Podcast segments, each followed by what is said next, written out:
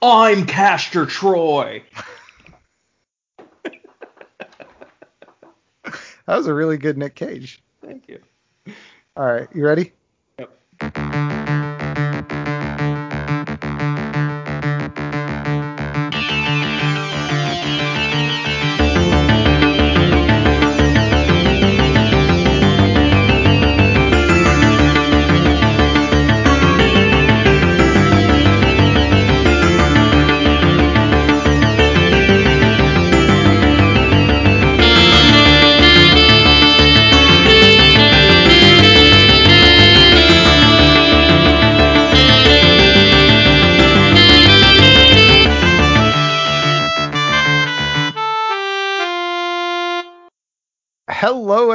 Everybody, and welcome back to the Reactionaries podcast. My name is Jeff Crisco, wearing Joe Gruen's face. And with us as always is Joe Gruen wearing my face. Joe, how you doing today?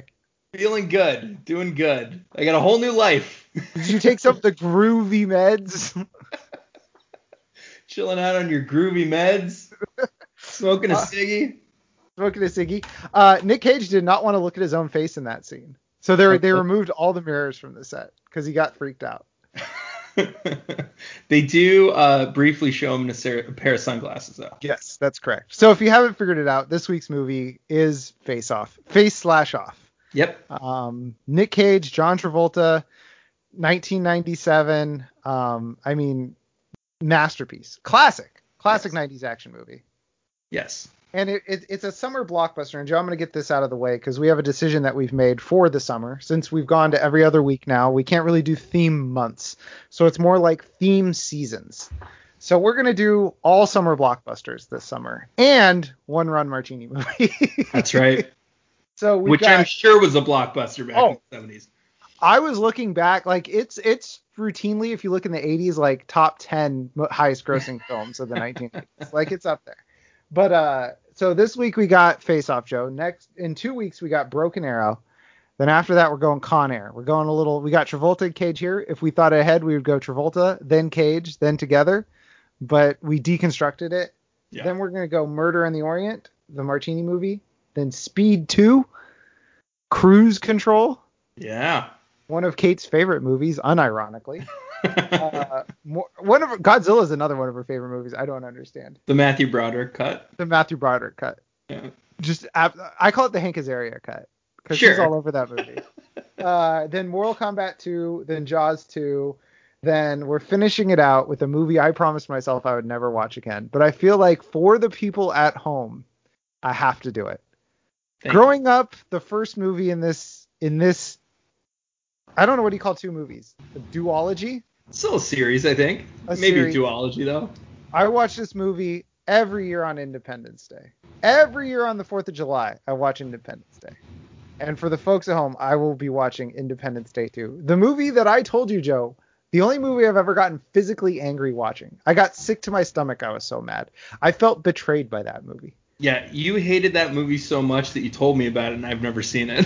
Yeah. and I love Independence Day too. I mean, not Independence Day 2, Independence Day As, well. Yes. Uh, because yeah, we were born the same year. So Yeah, of course, we grew up with it. And then Joe, um, it, it's the second worst movie I've ever seen though, behind League of Extraordinary Gentlemen. Oh, well. Agree to disagree. Folks, Joe loves League of Extraordinary Gentlemen. I think this needs to be unpacked. well, So much you vetoed watching it for this. and then we might have to do it because uh, I I love that movie.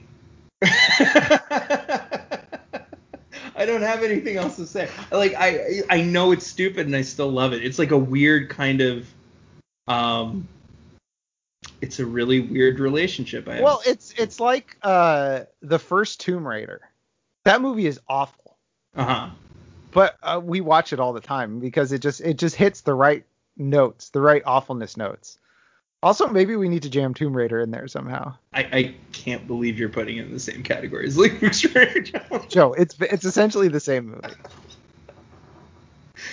Uh, All right, Joe. So that's what's coming up. We're going to be doing summer blockbusters and one Ron Marchini movie because I bought it back in Marchini Madness, and Joe and I haven't seen each other since then. But we will That's be right. seeing each other next weekend to watch Fast Nine. First time in person outside of your house in over two years, I think. That's true. In a long, long, long time. So, but before that, Joe, let's talk about Face Off. John Woo, John Travolta, Nick Cage, three like names of the 90s, like team up with a cast of weirdos who were just going to do whatever they wanted. Uh huh.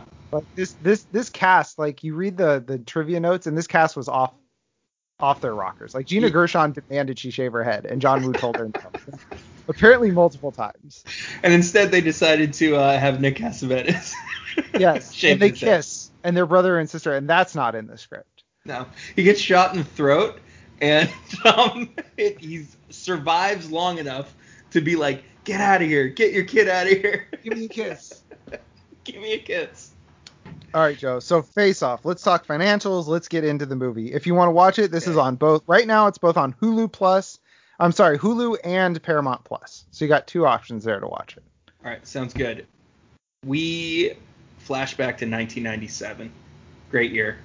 Great year, Joe. You and I are 11 years old. Both towers are still there. Both towers are still up. WTC seven is still there. We're more worried about Y2K at that point. Yeah, we're we didn't we're even know two towers are Joe. fall. I'm really worried about what's going on in the Balkans personally. Yeah. Yeah. yep. Uh, the Kings are a fantastic team. So no, they're not yet. Oh, really? Was it next year? Yeah, they're not good yet. Directed by there's there's a director at this point in time doing everything, and his name is John Woo. His name is John Woo. Joe, he loves doves. He loves doves. He loves explosions. He loves intensity. He loves Christian imagery. Ugh. John Yeah, Woo. over the top, Joe. The Christian imagery in this. Uh, budget eighty million dollars. Box office two hundred forty-seven million dollars. That's a three times more. A little Yeah. over three times more. I mean, it, it's a financial success. Oh I mean, no, Joe! I just discovered something about 1997 that's not that you're not gonna like. Oh, is that when uh, the blowjob happened? No, that's when the Heaven's Gate cult killed themselves in March, which means they never got to see Face Off before they Oh. died. That just seems unfair. I really hope they did find that spaceship then. I really hope they did too. um, But Joe, this year is a banger for movies. Can I just can I just point this out? Can I just let, let me just list some movies: Titanic, Lost World, Men in Black, Tomorrow Never Dies, Air Force Wow. One, As Good as It Gets, Liar Liar, Fifth Element, um, this movie, Batman and Robin. Jeff. That's kind of flat. Yeah, yeah, yeah. Ended on a sour note. But uh, this might be the best. That might be the best summer I've ever heard. And maybe we're a little biased because we were 11 and we were the ones going to see these movies like in mass. But uh, dude, that was back when summers dropped like incredible movies. It wasn't just like three superhero movies and a fucking Fast and Furious. Like now, like like back then it was like you had variety. You had like 10 different awesome movies and they all had different plots and different characters.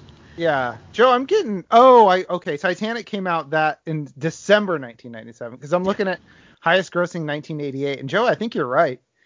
Because highest grossing 1998, it's like Armageddon, Saving Private Ryan, like good. Saving Private Ryan is more like a an actual good movie. Something about Mary, Waterboy, but then it's like Doctor Doolittle and Deep Impact. Like those aren't bangers. No. Yeah. So you might be right. I mean, I'm looking at this in 97. It's just hit after hit here. Yep. And we've got the hit of them all. And it's called Face Off. Jeff, we open with a sentimental opening. A little sentimental music. We've got a merry-go-round. We've got John Travolta and his son, Mhm. who's like five years old, maybe, maybe seven. I don't know. I can't I can tell, you when they're that exactly young. how old he is to the day because Oh, yeah? his tombstone's in the movie. Oh, can you tell me now? No, I don't remember what it Oh, was. okay. Let's say he's let's say he's seven. I think he's. Um, Oh, he was born 86. And he was Shit, killed he was like only a year month- younger than us. He was. Yeah, so he's like. uh But this takes place in 91, so he's like five. This scene is in 91. Or 90, okay. yeah. Right, because they're six years later. Right. Yeah. You did the math. Look at you. Uh, so he's a five-year-old, you said, or six? Oh, I didn't do the math. It says it has his death date on the. uh Oh, right. Yeah. Uh, yeah, so he's like five, six years old. All right, let's Ultimately, it doesn't matter, Joe, because he's on a carousel. He's happy. Nothing bad ever happens he on a doesn't stick around very long. You're Nothing right. bad ever happens on a carousel, Joe. Um, I actually didn't think we would need his name in this movie, but thank God this was made during a time where they give everybody's names, including the five agents that are killed in a firefight. Yeah, they just list them off later. But yeah, we got Mikey, Michael, Mike. Mikey Mike, uh, five-year-old son. He's on a separate horse, which seems unnecessarily dangerous. Is that how people used to do that? I think so. I could, he could fall off pretty hard. They didn't have padding a on those old merry-go-rounds. decades. I have no idea, and I don't have kids. I don't. I. I'm not allowed to look at carousels because I'm 35 years old without kids. They were metal floors, as I recall. So if that kid falls, he's he's breaking something. Well, Um, I mean, I think you would prefer to fall and break something instead of what happened, which is Nick Cage. Well, there's a reveal. there's the reveal of Nick Cage, which we have to talk about first, with the title face off that flashes on the screen. He whips this tarp off of, or like, yeah, this tarp off of his sniper rifle, and then like does like a little, like, Flourish. Joaquin Phoenix Like- dance. Yeah, he does a little flourish to it. I mean, and that's all over this movie. Like Nick Cage just Nick Caging hard. Yeah, It's fantastic. it's one of those things where um uh so much of this movie it's hard to explain in words so Yeah. much like i would definitely re- recommend watching this movie because so much that's insane about it is it's hard to explain in words but th- you know what is hard easy to explain in words this sniper nest quote unquote is like Yep. 50 yards like and it's not hidden he's just on the top of a hill next to a carousel It's between two trees. Yes. um, in like an open field. Uh, so yeah, this reveal of Nick Cage is fantastic. I love how he's standing and posing. I like how he's all in black during the day, which is bizarre. Um, It's how you it's how you camouflage during the day by being as sweaty as possible. right. Uh, Travolta does a he does his very first gross face swipe scrape on his kid, which is the best part of the movie I didn't remember.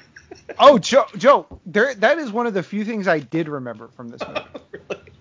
is him constantly touching his family's face. The whole family does it too. It's like Yeah. an initiation rites at the end. It's cult stuff, kinda Joe. It's really cultish. It's super cultish. It's all about control. Uh, so anyway, Travolta uh, gets shot in the back. Oh no, wait, wait, wait. I was did gonna say you do- no, really I'm sorry. I skipped. this I skipped the best part. I apologize. It's my Yeah. background. Nick Cage with a sweet up mustache. sweet mustache, lines up his shot. He pauses when he sees the kid, so you think he's like having a moment where he's like, maybe I'm not gonna do this And right he now. like turns his head to the side. he turns his head to the side, like thinking, and then it cuts back to John Travolta's kid. Then it cuts back to Nick Cage. He's taking a sip from a sippy straw. I'm That's not just- He's got like a cup next to him on the ground, just taking a sip out of a straw. It's unbelievable. Like, why would they put that in this scene? It Oh, that was that was an homage to something. Oh, really? Uh, yeah, but still, why do they do that? It breaks the entire scene. It's like putting an air horn in the middle of like a jazz ensemble. like, what are you doing? Like, it takes us out of the whole fucking scene. Because what happens in this scene is that Travolta gets shot in the back eventually, Mhm. and his kid is shot through the head through the back. Yes. So like John Travolta is not bulletproof because his he, it goes through him through and through. And um, then John Travolta throws his child.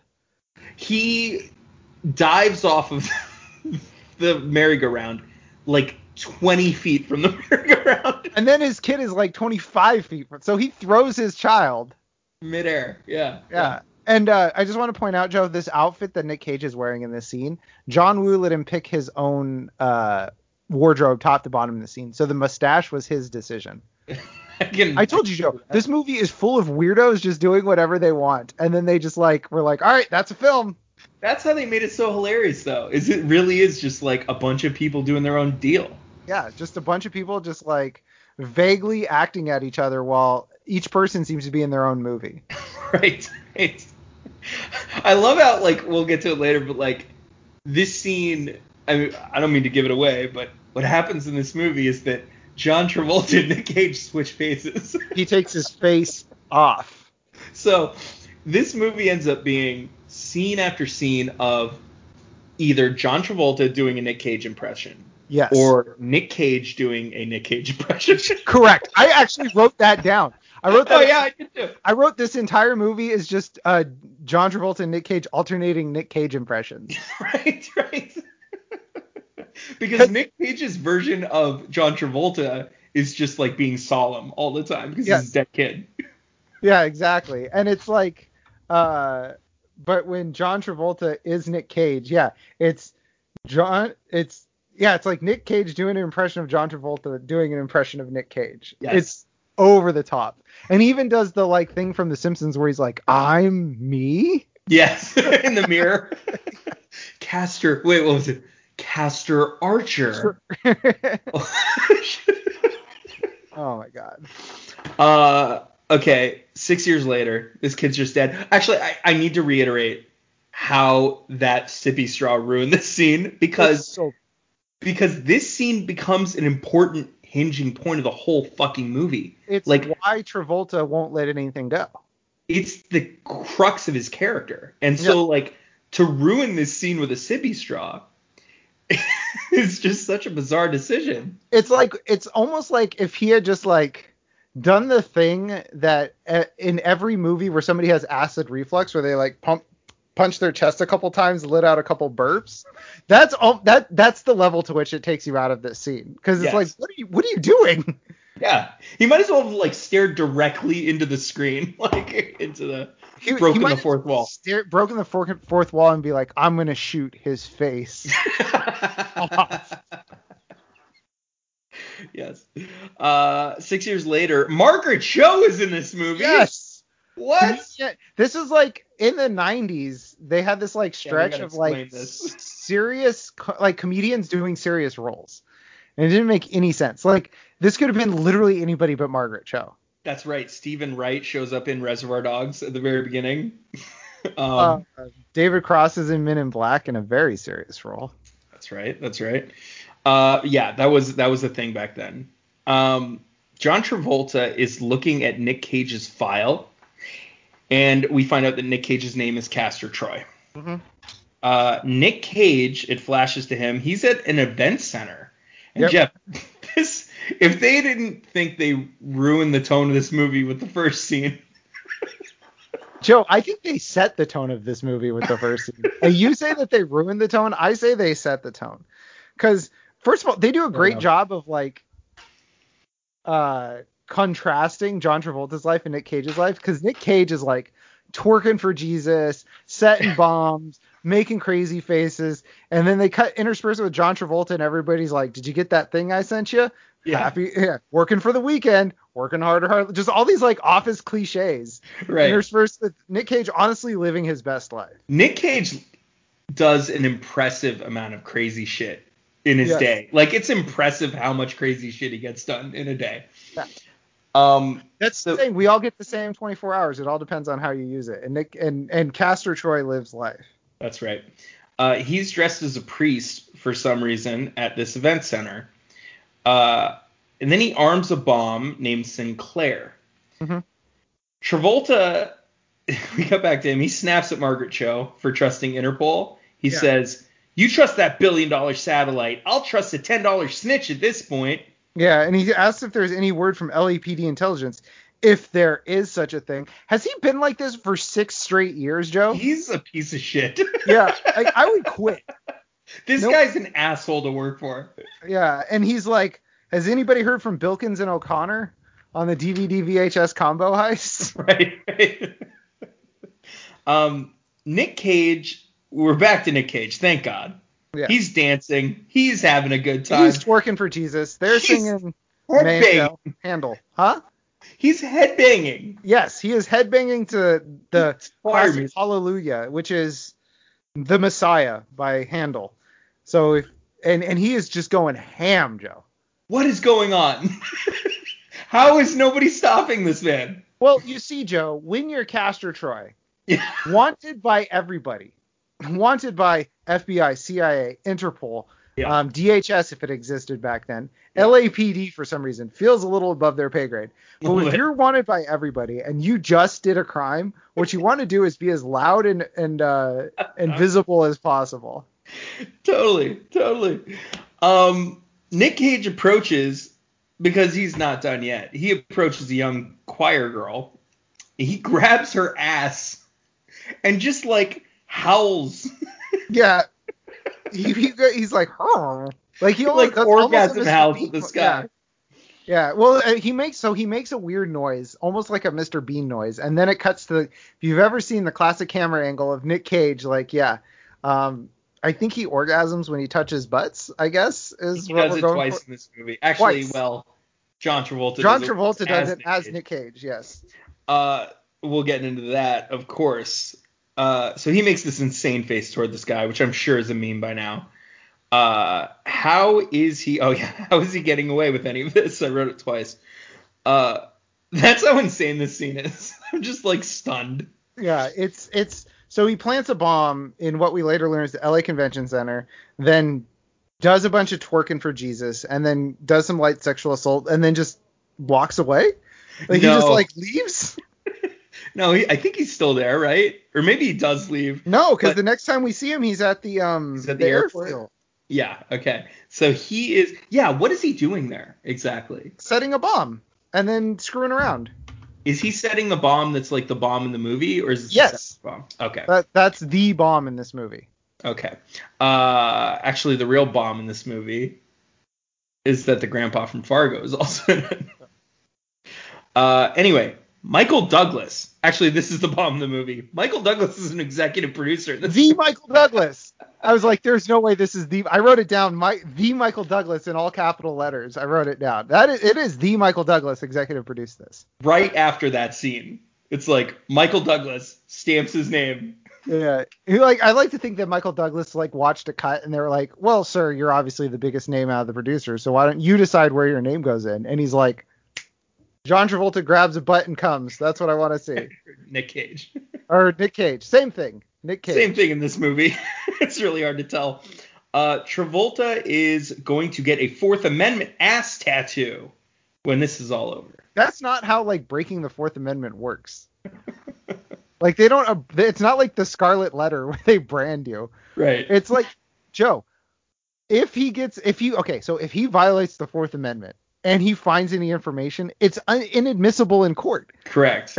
So it's not like like yeah, I'll just I'll just you know I gotta catch this Castro Troy guy, so you know whatever happens to me happens. It's like no, the whole case just gets thrown out, dude. Like Yeah, you ruined it. Ev- everything. you blew it. you ruined all of it.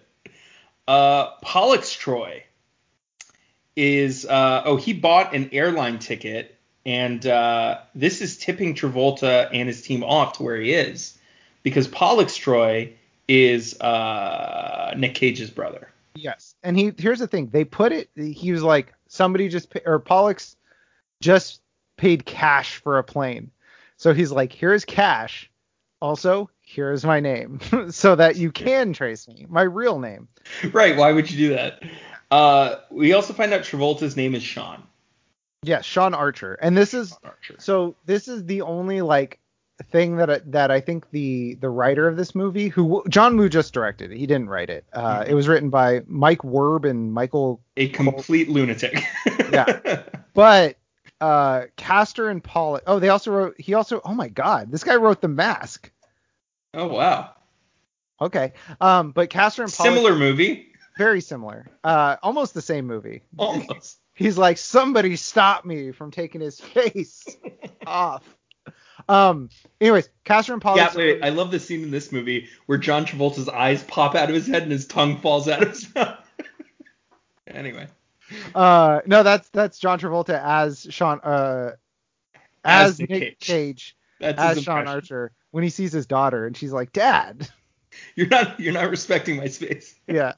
Anyways, Castor and Pollux are the Gemini twins who sit opposite Sagittarius, which is the Archer. So Archer versus the Gem. So I think the writer was like, like it took him a whole day to come up with these names, and he was like, "That's enough work for the day." Like, like, like, that's the most clever thing he does in the whole movie. and It's not even all that clever. Right, right. Uh, so Pollux is chilling with Mhm. his goons in a convertible on an active airstrip, which is insane. This is pre 9/11, Joe. Wild Wild West. I guess that's true. We were more free back then. Uh, we get Nick Nick Cage's second awesome reveal, where he pops out of this car. His jacket is waving. Uh, let's see, I wrote it here. Uh, wavy jacket, slow mo, ass gun holster, double ass gun holster actually. Double, yeah. Uh, gold trim on everything, sunglasses, pistols. He's very understated. got a switchblade, I think. Uh, he has a box presented to him with chiclets and sunglasses and knife and drugs and joints and bazooka Joe gum. That's right, Joe, because he's a child and a murderer. Yes, he's both. And He's- Joe, real quick, uh, before he gets the box, Pollux, Pollux like chastises him for being 26 minutes late, and he's like, "I caught traffic." He changed clothes. Yeah. So at some point he stopped and changed clothes because he's like, "Well, I very, I can't well get on the plane looking all cool and be in a priest outfit. That's insane." right. I'm looking to do some shit. Uh, so he switches sunglasses too. Of course. That's a pretty badass move. He like takes his regular sunglasses, gets the gold trim one to match everything else. Um, Pollux admits he paid for the jet. He goes, "I'm sorry." Uh, and then I think it doesn't doesn't Castor say like, "If I didn't love you, I'd kill you," Yeah, or something like that. because he's basically like, "You're incredibly worthless to me, but you're my brother, so." Yeah. He ties his shoes, and Pollux is like 35. Yeah, I, I, it's a real weird like affectation that they give Pollux, where he's like this like super genius, but he can't tie his own shoes. Like, because He's he's like man a- child, right? he's like a technical genius though. Like a technical genius would come up with like he's good at like wiring and stuff. Like he builds bombs, so he would come up with like these new crazy ways to like tie shoes. right. Or he just wears slip-ons. Yeah, or yeah, or he would do the thing where it's like I need to cut out all the friction in my day and just you know wear wear slip-ons so I don't have to think about it. They had slip-ons in the 90s. Uh, Castor, although you couldn't pump them, so maybe that was why. Castor taunts his goons with cash. Like holds cash in front of his face. By the way, one of these goons is in a ton of stuff. He has like the scar on his face. I do not know his name. He was in Sin City. He was in a bunch of other shit, um, action movies and stuff. But he just has a big scar on his face. Bruce Willis? No. No. Anyway, this is the No, it's not. This is the yeah. This is the goon that he taunts with cash. He like waves it and he says like you're supposed to protect my brother and you didn't from himself. Like Yeah. okay. Which He's is- 35. Yeah, he's an adult. Like, what is he gonna do? What what what are they gonna tell him to do? They're like, we went in the bathroom and he paid for the plane in cash and gave him his name. then Castor gets onto his his jet that he has with Pollux. Mm-hmm. And Castor hits on the flight attendant. He calls her Peach. Peach. They're gonna need a peach piece. Ow. I can eat a peach for hours. gross. It's Uh, so so much of what he says, you're just like, ugh. he, yeah, it's just nasty. Every other line, you're just like, whoa. Yeah, I said he drops a an insane pickup line even for a guy on a private jet. if I let you suck my tongue. My tongue. And then apparently he says that to Gina Gershon, like that's how they they met. If it works, it works, Joe. I guess. Sixty Yeah. percent of the time, it works every time. I said, dude, it works because they start making out, and I'm like, this is insane. Um, Sean and the crew arrive. Castor tosses the flight attendant off of himself. It's like, Yes. get off of me. um, Sean is playing chicken with a jet. Sean is driving headfirst into a jet. Okay, so here's the plan. If, by the way, his partner's in the car. That's the plan. It's fucking rude. it's, it's not like I understand why John Travolta has like I don't care, you know, devil may care Yeah, he's passengers. You're right. His partner's in the car. His fucking best friend, presumably. Let's be clear here. If he had crashed into the wheel and took this plane out and his partner died, it still would be a better fate than he ended up with in this movie, Joe. That, that is 100% true. That is R.I.P. partner. I Um, think his name is. Eagle. Tito. Oh, Tito. Right. Yeah. Tito. Yeah. Looks like a Interesting. Tito. Um. So anyway, he's playing chicken with a jet. Uh, I, I think he's just gonna take out the wheels, right? That's the plan. Then it crashes and it can't take off. Yeah, isn't that in Taken? Is it? I don't know. I it think might be in Fast Seven, by the way. No, they don't. They try to like rip out the wings or something in Fast Seven. Remember? Oh, yeah, like, yeah. wins oh, dude, of course, it has grappling hooks. yeah, grappling hook show. You can't grappling hook a wheel. That's against the laws of physics. That's right. um, so yeah, he's playing Chico in the jet. Um, the flight attendant reveals herself as FBI at this point, and then she gets taken out by a briefcase thrown by a guy who can't tie his own shoes. That's right. Crack FBI agent Winter just gets brained by a suitcase. And then- Also, Joe, yeah. Joe, they got one flight attendant. They got one FBI agent on the plane. Uh huh. Why don't they make the pilot an FBI agent as well? And then they just don't take the plane off of the runway.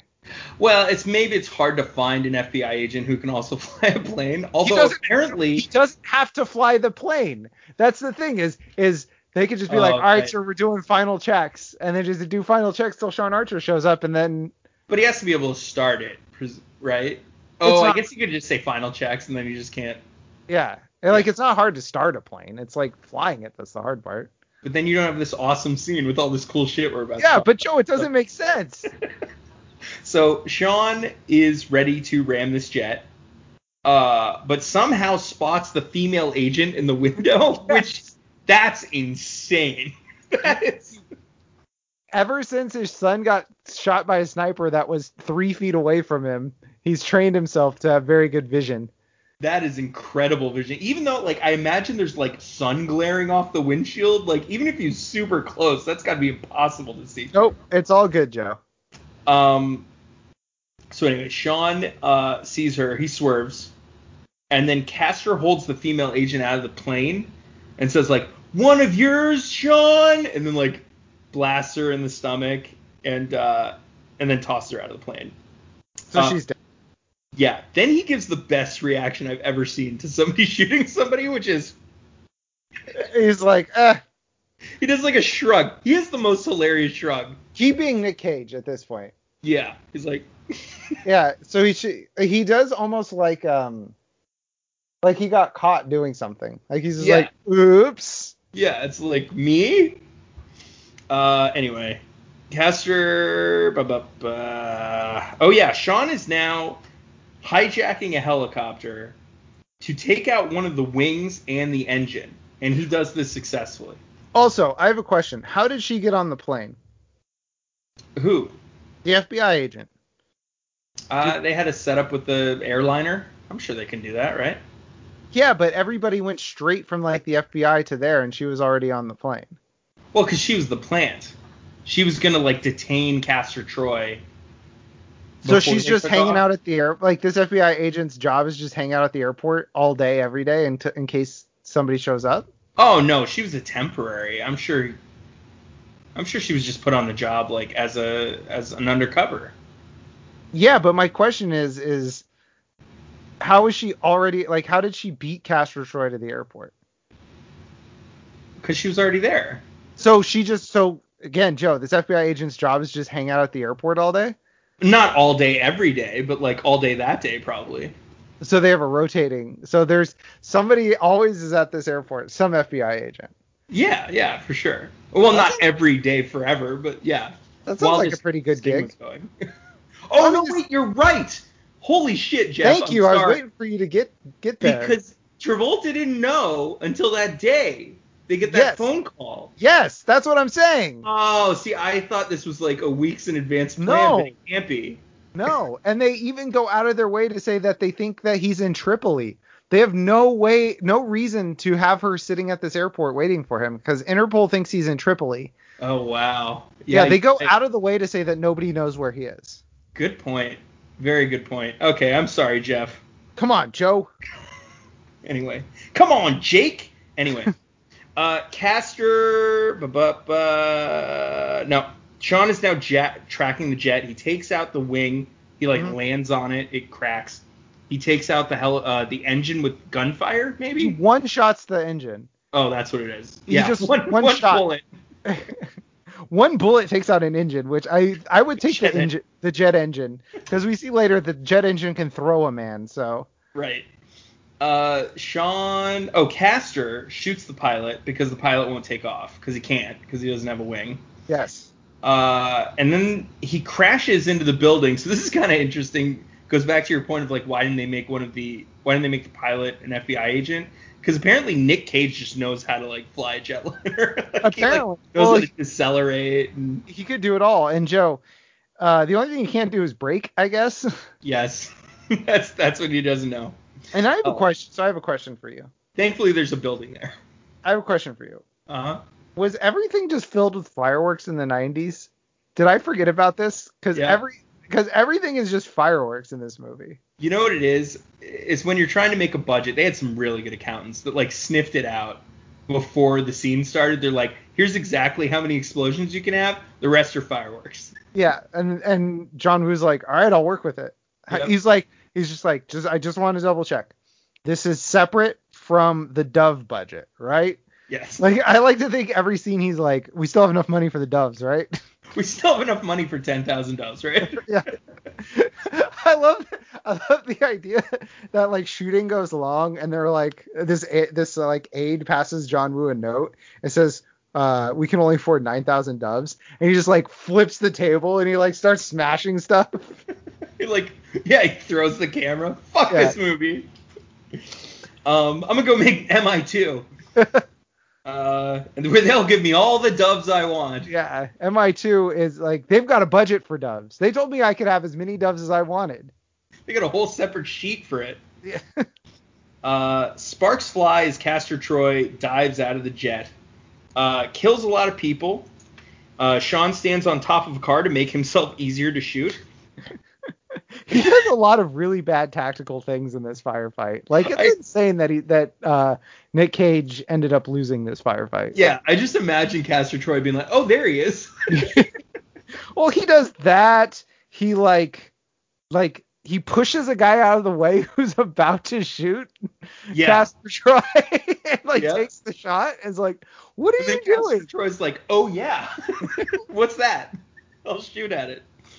Um, Pollux also dives from the jet, but it's much less dramatic um, than Nick Cage, of course. He just kind of like jumps out. He just kind of t- jumps out. He does some shooting though too. Uh, the agent, oh, an agent has his ear blown off. What? Agent Van Gogh. a bullet takes his ear. It explodes like Yeah. off his head. It's like if you've ever seen like a um, cauliflower ear explode. Like that's what it looked like, but Yeah. worse. Disgusting. And it But feels that- really out of place until they had to be like, look, we can. Th- that was all set up to show off their like flesh 3D printer that they have, I guess. Yeah, which has nothing to do with Face Off. the Yeah, Face Off a flesh 3D printer. Why wouldn't they just 3D print Nick Cage's face? They're like, they're like, see, we can print an ear for your friend here, but also we can do this other thing. And I'm like, they're not connected. Not at all. That's why you had a guy's ear explode. Like you. uh, I love. I like the idea that this guy can like he can swap faces, but he's like, you want to see something really cool, and he's just like a pile of ears that he's 3D printed. right? It's just it's a it's a vault of ears like Scrooge McDuck, and he dives in and And off the diving. Oh, that would be so. That would be such a weird feeling. Um. Anyway, Pollux, uh, Pollux is taken out by Margaret Cho and arrested. Which again, what was going on with that original FBI lady when Margaret Cho can just kick him? Yeah, i- absolutely embarrassing. Yeah, Margaret Cho just just to get downed by like a 90s comedian is just like really not Yeah. great, Joe. yeah, exactly. Um, yeah, back in the 90s, by the way, all of our comedians were overweight, so that's kind of what we're saying here. Uh, Castor hides in a ventilation room with a giant fan, which comes into play. Jeff, we're 15 minutes in. That's how awesome this movie is. This a whole movie has happened, really. We're like at the climax of an of its own movie. Yeah, this is this really this scene really feels like like there's a whole other hour that's that's in those 6 years Yeah. that we just lost. Right. Uh, we get a dramatic shot of Nick Cage's eyes, not like the ones behind you, but more tempered. Uh, Sean keeps saving agents who can't shoot Castor when he's right in front of them. Well, he also shoves a lot of agents out of the way while they are trying to shoot Castor. also true. It's hard to tell who's at fault here. Um, they both have only one bullet left. Yes. Right? They're so in a face-off. you're missing this. So uh, oh, another type of face off. John Travolta does this thing where he like shoots a chain link and like Tarzan's around the building, like at Oh. Castor Troy, and um, that's before the uh, that's that's how he catches up to Castor Troy, and then um, he has his gun pointed at him, Yeah. and then just lets him stand up. Yes. Like See, Nick Cage is on the ground, gun pointed, and he just lets him just stand up. Yeah. And talk. Yeah. Seems like bad copping. Uh, so then they have the guns are pointed at each other. They're in uh, face-off slash standoff. Um, I want. And- Do you know what John Woo said that day? He said, "I want to film a face off." oh, Off. Uh, Castor. Okay, they both have only one bullet. They've decided. They've counted it. Uh, there's lots of back and forth. Castor barks for some reason and then pulls the trigger. And guess what? He has no bullets, so they both suck at counting shots. yeah, yeah. They both were like, "Yep, one bullet left," and then nope. No, zero. Um, Castor says, "I'm ready, ready for the big ride, baby." Not a song. Well, oh, you looked it up? I assumed it was. I don't think it is. I think it says I when I found it was created as an original song by John Powell for the soundtrack. Oh, okay. Uh, he pulls a knife from his back. Travolta kicks it uh, out of his out of his arm, and then he kicks him in front of a jet engine, which blasts him several hundred feet into fencing that knocks him out cold. Yeah.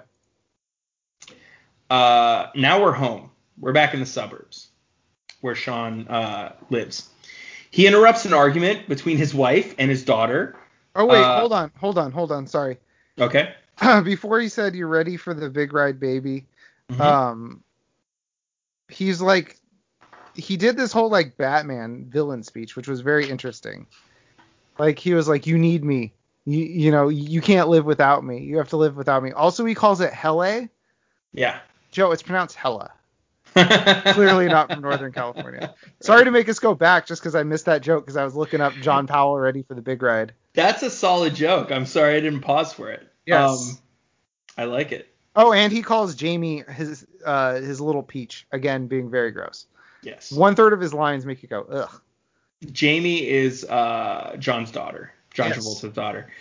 And now we're home and we get to meet Jamie. Uh, so Sean interrupts an argument between his wife and his daughter. Mhm. Uh, were painted eye painted on eyelashes a thing in the 90s? I feel like I would remember that. Joe, she was she was suspended for the worst possible crime you could commit in the 1990s, being goth. yeah. Like Uh, yeah, she draws just like little, just like like exaggerated crow's feet. That's all it looks like out of the side of her eyes. to be fair, that would look insane to me too. Like I don't know, it just looked out of place. Like, Yeah, would you get suspended? Oh no, she fought a girl because the girl was talking trash. called her out on her shitty eyelashes. And I love it because like uh, John Travolta walks in, he's like, "Oh, I see." Yeah, he's like, what's the big deal? Oh, oh, there it is. Nope, nope, nope. I got it. I got it. No need to explain. He's like, Uh, I'm just gonna. Um, turns out they didn't. We didn't catch Castor Troy. So Dude, like like it- got away. he like picks up the phone. He's like, hello. They're like, it didn't ring. He's like, what's that? Castor Troy escaped. I'll be right there. And I'm the only man for the job. Okay, well, Well, it's against I'm- all this eyelash like, no, I'm with my family. I lo- okay if you insist, sir. thing. um, yeah, her name's Jamie. Wife's name is Eve. Uh, Sean tells Eve that he got Castor. He got Castor Troy after Jamie storms off. She's Yeah. like, you don't even know me, and he's like, uh, yeah, I don't really want to. He He's like, look. He's like, look. I'll. I, he's like, I'm not. All I'm gonna say is, probably should have taken you to the carousel that day. That's Yeah. all I'm gonna say. yeah. Oh, Mikey. What would Mikey be right now? Yeah. What do you- what do you- what would he be? like I love there's this idea of like she's all messed up because there's this idea of like Mike Mikey inside of his head. He's like Mikey would be captain of the football team. He'd be the star quarterback. and head of mathletes. He's going to UCLA in the fall to play quarterback. That's right. Have you ever thrown a football, Jamie? I don't think so. Not even once. Uh, Sean tells Eve that he got Castor. Mhm. She's happy. They embrace. He promises to retire. Yep. After Take a that. desk job. Take and he's desk- like, honey, let's go into the bedroom because I'm gonna touch your face so hard. well, he does the he does the face swipe. Yes, yes, of course. What we We need a face swipe tracker. I just realized that, but I, oh yeah, we blew it. The face swipe tracker. But I I really I can't stress how uncomfortable it is to watch this. it's grotesque. Yeah. It's every time he does it. Actually, the last one is by far the worst. Where the one he does on his daughter at the end because it like catches her lip and like it's like a little dry and it kind of Yeah. like pulls it down a little bit. Joe, Oh. I found an amazing YouTube video called Face Off, but it's every time they brush a hand down a face or say face off. so that is definitely going in the uh, the description for this. So is that a You minute a minute and a half worth of content at least? 48 seconds, Okay, okay. but it's mostly just the face swipe. well, it is just two words that they're saying, and the face. That's still an incredible amount of time. And I just saw the what you were talking about at the end, where it like catches her, lip. It like catches it. it pulls on her lip. so great, and she like looks disgusted. Like Yeah, she looks like, oh. horrified. Okay, yes, this this this movie features a scene where somebody has, in grotesque detail, their face removed, their their skin removed from their head, and this face swipe is the most unnerving thing in this movie. A hundred percent, a hundred and fifty percent. Well, it also has a scene of a brother and sister couple kissing. Correct. forget that on the lips. Correct. Wait, tongue, right? It's a tongue kiss. Is it a tongue kiss? I don't know. I, I feel like just a peck would be like I could understand, but I think it was a tongue kiss. It was a deep kiss, and I, I remember because that scene got me confused because I was like, wait, I I thought they were brother and sister. yeah. yeah. uh, Sean gets a, a standing applause from work from the entire office. He refuses the champagne and instead toasts to all the agents that died that day. Uh, Anderson, Montgomery, Berkeley, Pincus, Gianelli, Winters, Jeff. How happy am I? Rizza, Jizza, Ghostface Killah. Um, Sean is a buzzkill and a borderline asshole. Uh, Sean pores over files of Castor while moping in his office. Also, he has a file of his dead son for no discernible reason. Yeah, and it's it's really bizarre. Also, can we go back to the fact that the CIA sent the champagne? Is that how this works? Yeah, I guess so. Uh, He yeah. get- he gets a uh, gift from the CIA, uh, but he doesn't want it. Um, but also, why does he have a file of his dead son? Like, it's in the group file, I understand, but it's like a profile picture and it has all his stats. Yeah, I don't know. That's weird. I guess it's the only way that. Also, yeah, that's right. I wrote his son's FBI file says damage report. nice. Uh, Loomis is gonna need surgery, but he'll be fine, so he's not toast worthy. Yeah, they're like, yeah, he's fine. Who cares? Fuck Loomis. um, there's a woman. Oh, a woman walks in with a floppy disk pulled from Pollux, and uh, Troy. Oh, from Pollux Troy with bomb plans on it, and also a sexually explicit graphic. And Castor Troy just, or Pollux Troy is just carrying around the incriminating evidence. Yeah, yeah. He's not too bright um, in that arena. So Sean watches Pollux interrogation from outside of the room. And Pollux does this like weird little pinky motion. Yeah, I don't know what's up with it. This Pollux is a weird dude. He's a little weirdo. Yeah, he's like he's like uh what's that guy say? Damn it, I blew it. Fucking blew it with the shining. Uh, Red Rum Kid, what's his name? he's like I'm somebody and I live in somebody's mouth. Uh, what is it? I. Uh, Looking it up? It's Danny's mouth. Save what's- me. Ah! All right, I'll move on. Uh, sorry, folks. Grandpa from Fargo shows up, and he is head of the FBI. You're still there? I'm, I'm so sorry. I got you caught on this. Um, I'm looking it up. I'm figuring it. To- no, Tony, that's what it is. yeah, Tony. Yeah. I'm Tony, and I live in Danny's mouth or whatever. Uh, anyway, now that we've resolved that, Grandpa from Fargo is head of the FBI. Sean snaps at him immediately, which seems like unprofessional behavior. Yeah. Don't yell at your dad or your dad, your boss. Exactly. Sean says Pollux won't talk to anyone but his brother, and this woman who just walked in has a plan. Uh, they go to a secret hospital, FBI run hospital. Sean sees a comatose Castor Troy that the FBI is keeping alive for some reason. Why? I don't don't know. understand why they're taking like why they're keeping him alive. he even says it. He's like, "Oh, you're keeping him alive," and they're like, "Yeah." Anyway, Here's what I don't know. Sean Archer is the official guy on the case. He's the head of the case. This is Yeah. his case. yes. Did he never check Travolta's pulse or Nick Cage's pulse, or were the medics on scene in on it to lie to him to say that he's dead? Because he didn't say we caught Castor. He said Castor Troy is dead. Yeah, that's interesting. I think he just took his partner's word for it, who, by the way, didn't take his pulse either, because he just walks up after he gets knocked out by the fan. He's like, Elvis has left the building. And John Travolta's like, okey doke. I like I like to think that um he comes home from work really late. And he's like, my whole family's dead, and they're like, no, we're just asleep. right. oh, oh, Like he thinks every time somebody's asleep or knocked out, they're dead. every night he wakes up like screaming in the morning. He's like, oh, thank God I'm alive. um, yeah, doctor comes in hmm and, uh, to this hospital and gives him a bunch of medical gobbledygook. The point is, they're gonna take his face. Off. Oh, Joe, I wrote right here. Incredibly, it shows him how they use lasers to build an ear. This is incredibly different. I wrote that. I wrote that. I didn't realize that. Yes. So first they show them building a new ear for the guy who had his ear blown off, and you're like, oh, thank God that actually mattered. Um, but then you're like, what? like, why? Are, what does this have to do with anything?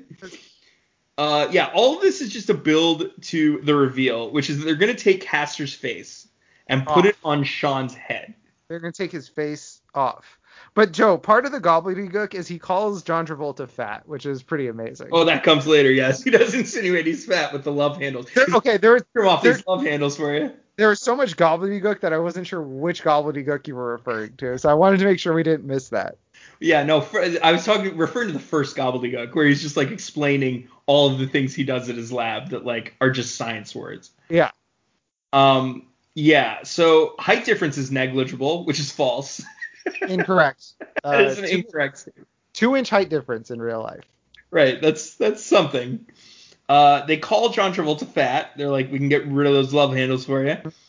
Um, and uh, yeah, they're gonna put a Castor face mold underneath the face to cover the bone structure. So that's how they account for the fact that John Travolta has a completely different bone structure. Just insanely different bone structure. you couldn't pick two people that have different looking faces. I feel like.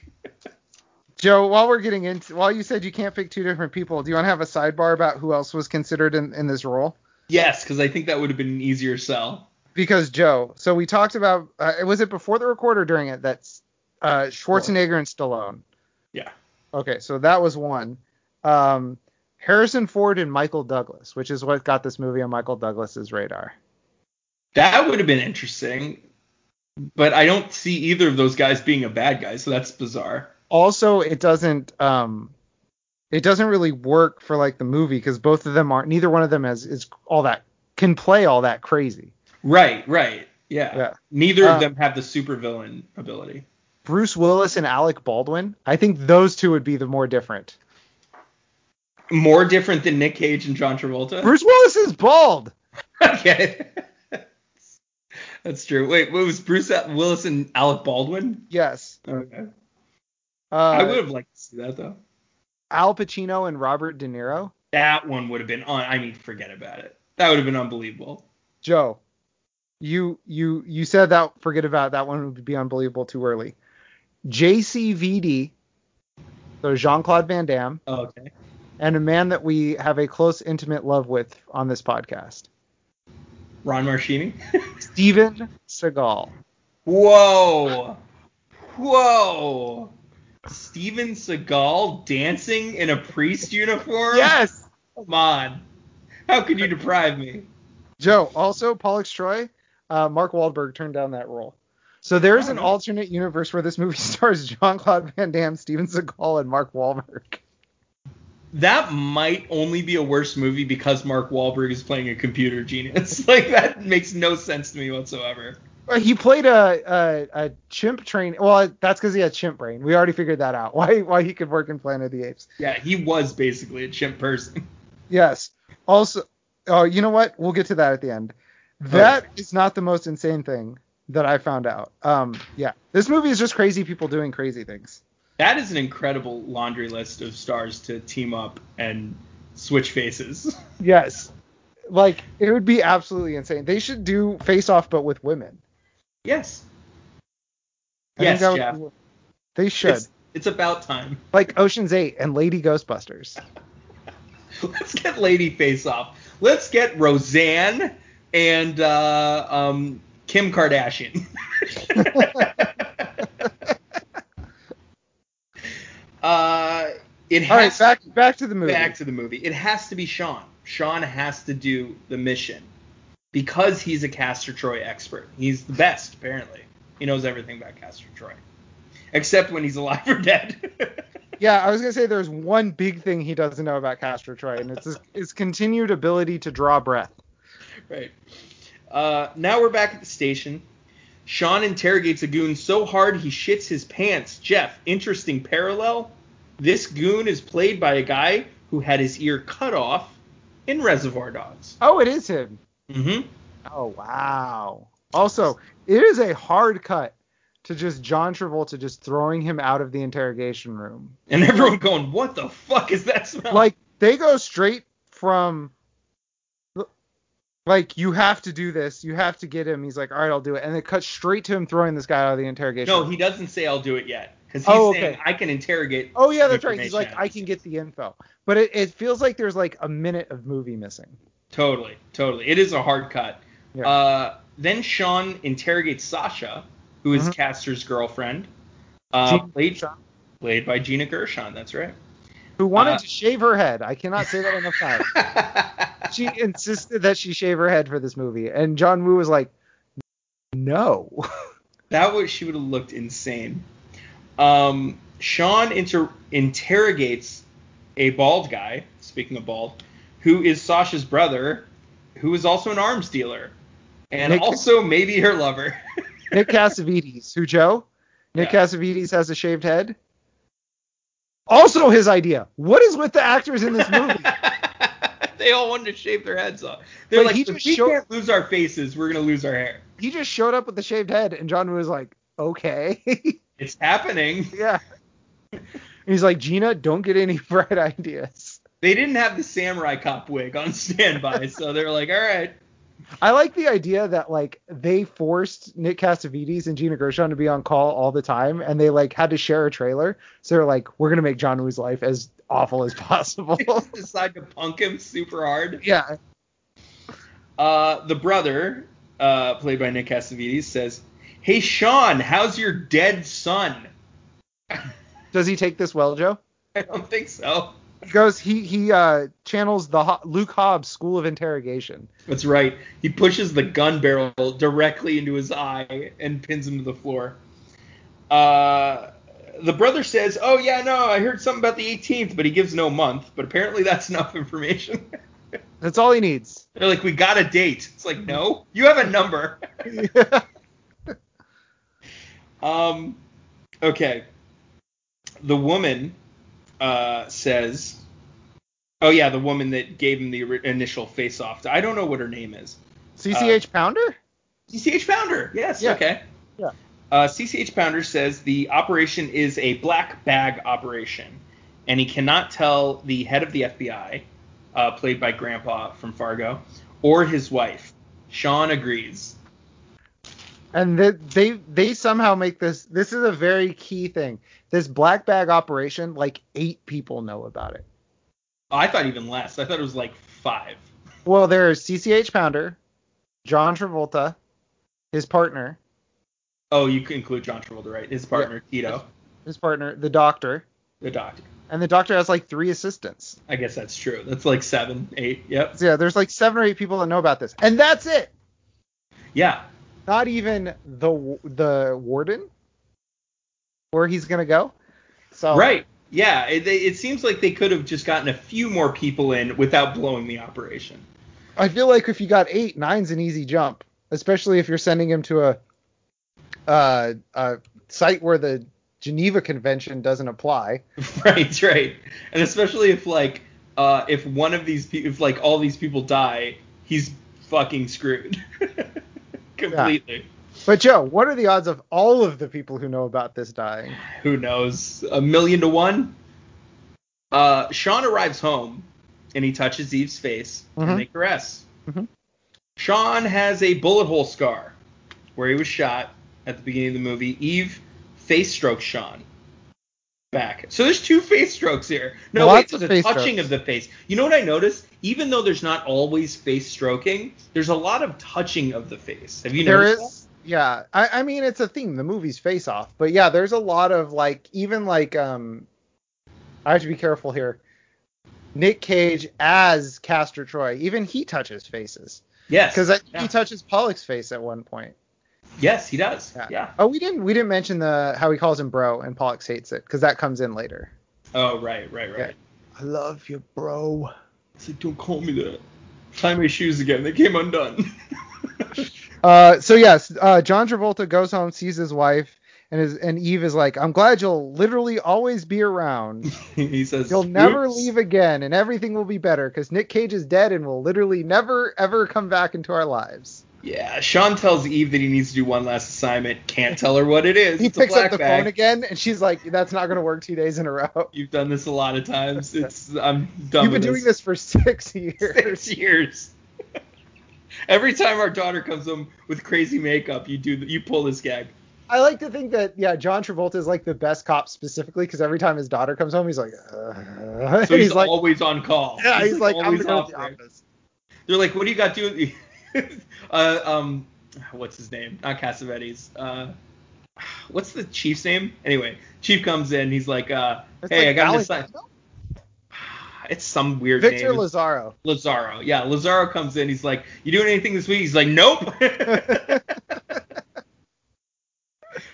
I'm anyway, gonna be right here in my office. have you seen my daughter's eyelashes? They're And insane. if, e- and if Eve asks, you told me to be here. That's right. Uh, she is pissed, by the way, understandably. Uh, Sean tucks his weird daughter in and then leaves. She's asleep, fully clothed, and then he tucks her into her bed. Correct. His his almost adult daughter. Yeah, she's like 16. Yeah. Um, uh, they're at the underground hospital again. Sean asks the doctor if he can put the bullet scar back after he's done, and the guy's like, "Cool, no problem." He's like, "Can I do it with a gun?" Like, no, I mean just put the scar. Which that's a weird thing. Like, how would he? How would he do that? So I thought about this because I was first I was very confused too. I think he takes the I think he just cuts off the skin. He's like, I want to take the grafts it. scar. Oh. I do think though he cuts around it and he just takes it off and maybe floats it in one of those old jars again. Um, So he's just got jars of John Travolta pieces just like around. Okay, but here's the in, here's the important thing. How does Eve not notice later on? Because again, spoiler. Turns out Nick Cage gets John Travolta's face as well, and they have a little face off. How does Eve not notice when they're in bed together or shower or whatever that he Maybe- doesn't have the bullet scar? Maybe he made the scar, the doctor put the scar on him. I mean, that's an easy answer. Come on, Joe. Next question. Oh come on. That's no You're, you oh come oning a Um, movie where they built an ear out of lasers? That's true. Um, so anyway, Nick Cage uh, and John Travolta have weird prosthetics on their face as they're wheeled into the surgery surgery room. It's not them. It's like molds of them. Oh, it's their dolls. faces are wrong. They're dolls. It's their dolls, yeah. Okay. Nick Cage was like he was so unsettled by his doll he like couldn't like he couldn't be in the room when they filmed the scene because it was too unsettling for him. That's funny because it does not look like him. It looks like a weird fucking drawing of him. Yeah, but yeah, no, these are these are dolls. Uh, the faces are laser cut off. Hmm. Then they were removed with a suction device. Um, that is basically looks like a mouth covering for like a gas, like when you go to the dentist, Yeah, like one of those things. but it but like covers Covers the whole face and sucks it right off. and it pulls the face off. Also, Joe, I just thought of something. Why are they so obsessed with the scars? Is like Pollux's gonna like be like, hey bro, why don't you pop off that shirt for me? I mean, I guess like, yeah, he could just say he got shot. He's like, oh yeah, I got shot when we were in that big gunfight. Yeah, remember that big gunfight where I got Got caught? shot. Yeah, I took a bullet. Right. Um. So anyway, uh, the faces are laser cut off. They're removed. Sean's floating face is preserved in a jar. Mhm. Uh, Castor's face is sucked off and then put on Sean's head, That's and right. that's the procedure. That's it. You know, Joe, you missed a key part of it, which is oh, the massaging of the face. massaging the face. so they take the the latex mold of of uh, what something that vaguely ex- looks like Nick Cage, puts it over John Travolta's face, and then they do this little like massage thing. So I guess. See, the thing is, is it's like that won't help it like attach to the muscles. Like, Not that- at all.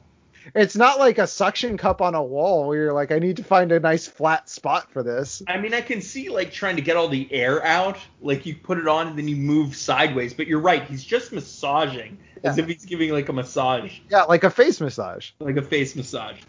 Um. Uh. So yes, that happens. Sean wakes up. Uh, and he freaks out and smashes a mirror when he sees that he's now Nick Cage. Yeah, and he does his favorite um, half baked scene Uh, which one's that? because he's like, "Fuck you, fuck Oh, you, alright. you're cool." There's like one technician, it just gives him the thumb. Just an old, like it's like a janitor, like the walking same old by. guy, same guy. Yeah, Uh, Sean freaks out. He smashes the mirror. Uh, the doctor puts a microchip. Then he settles down eventually. They're like, no, no, I like it. Tito. Yeah, he grabs him. He's like, you're Sean Archer. And he's like, oh, okay. like. Does he have no object permanence? Does he have no sense of ego? Does he not know who he is? Like he sees Nick Cage. Like does he freak out like this? Like every time he sees a large picture of Nick Cage and he thinks it's a mirror? You might be right about this. You might be right about this object permanence thing because, like, he doesn't know when people are dead or asleep. and he apparently doesn't know who the fuck he is because he has a new face on. Yeah. And he says, when this is over, I want you to take this face and burn it. I would like to point out Nick is still alive.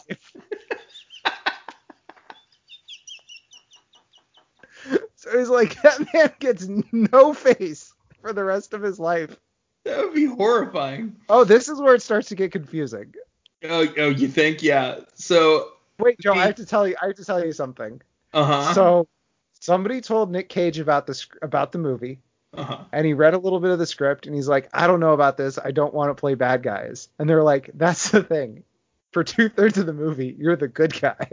And he's Uh-huh. like, yeah, you're right. so that's why, because he was like, yeah, I will be the good guy for the majority of the movie. Because for the majority of this movie, Nick Cage plays the good guy. yeah, he plays Sean Archer. And with John Nick Travolta Cage plays that guy. Yeah. So Right. for the so Joe, is this how it worked with Campos and Braga? Did they switch faces? Maybe they did. Maybe they did. Joe, I was watching Fast Five, Uh huh. In the run up to seeing Fast Nine next weekend, Mhm. and I was thinking they might be the same person. You think? I think so. I think I cracked this nut. It's it's. I don't see anybody talking about it on the internet, but I think I cracked this Campos and Braga nut. That is an interesting take. I'm I'm I'm in. It's very you, subtle. You present the uh, the evidence to me, and I'll I'll accept it. It's very subtle. If you go back and watch it, I think you can figure it out. Uh, so the doctor puts a microchip in Sean's throat, uh, next to his voice box to modulate his voice. But it can be dislodged with the slightest of sneezes. No, it can't. Joe, it cannot. Because he gets in multiple brawls without it, Gunfights. without it dis, without it not functioning or malfunctioning. right, right, yep. So why do they go out of their way to I don't know. I well, they have to because they have to explain why his voice is not John Travolta's voice anymore. Well, that, no, I mean they could do the chip, but he doesn't have to say like if you sneeze too hard it'll fall out. because it sets up the end scene. Remember where he like uh uh, his his voice chip gets I gets screwed up, and then he's like telling his daughter Jamie like listen to my voice. Well, okay, so make so rewrite the scene. Don't take a direct blow to the throat and then have Castor Troy karate chop him in the throat as part of the fight. Like that Oh. And you see it kind of crack or whatever. like and he's like cuz they do it in this movie where his voice kind of like fizzles out at a point cuz when he calls Eve it does it. Yeah, So it's like do that then and then you're good to go. that's true. Don't say, "Hey, uh, this movie that's like 85% fighting, don't get in any fights or this won't work anymore." Don't just gonna- move too hard. yeah, we're gonna put this loophole into for this to not work. yeah. Um. So yes. Uh. Da, da, da. So they tweak they tweak the modulator by making him say, "I could eat a peach for hours," which is That's right. He makes him say that gross line. which Um, means that which means that Winters. Ha- so the plane was bugged.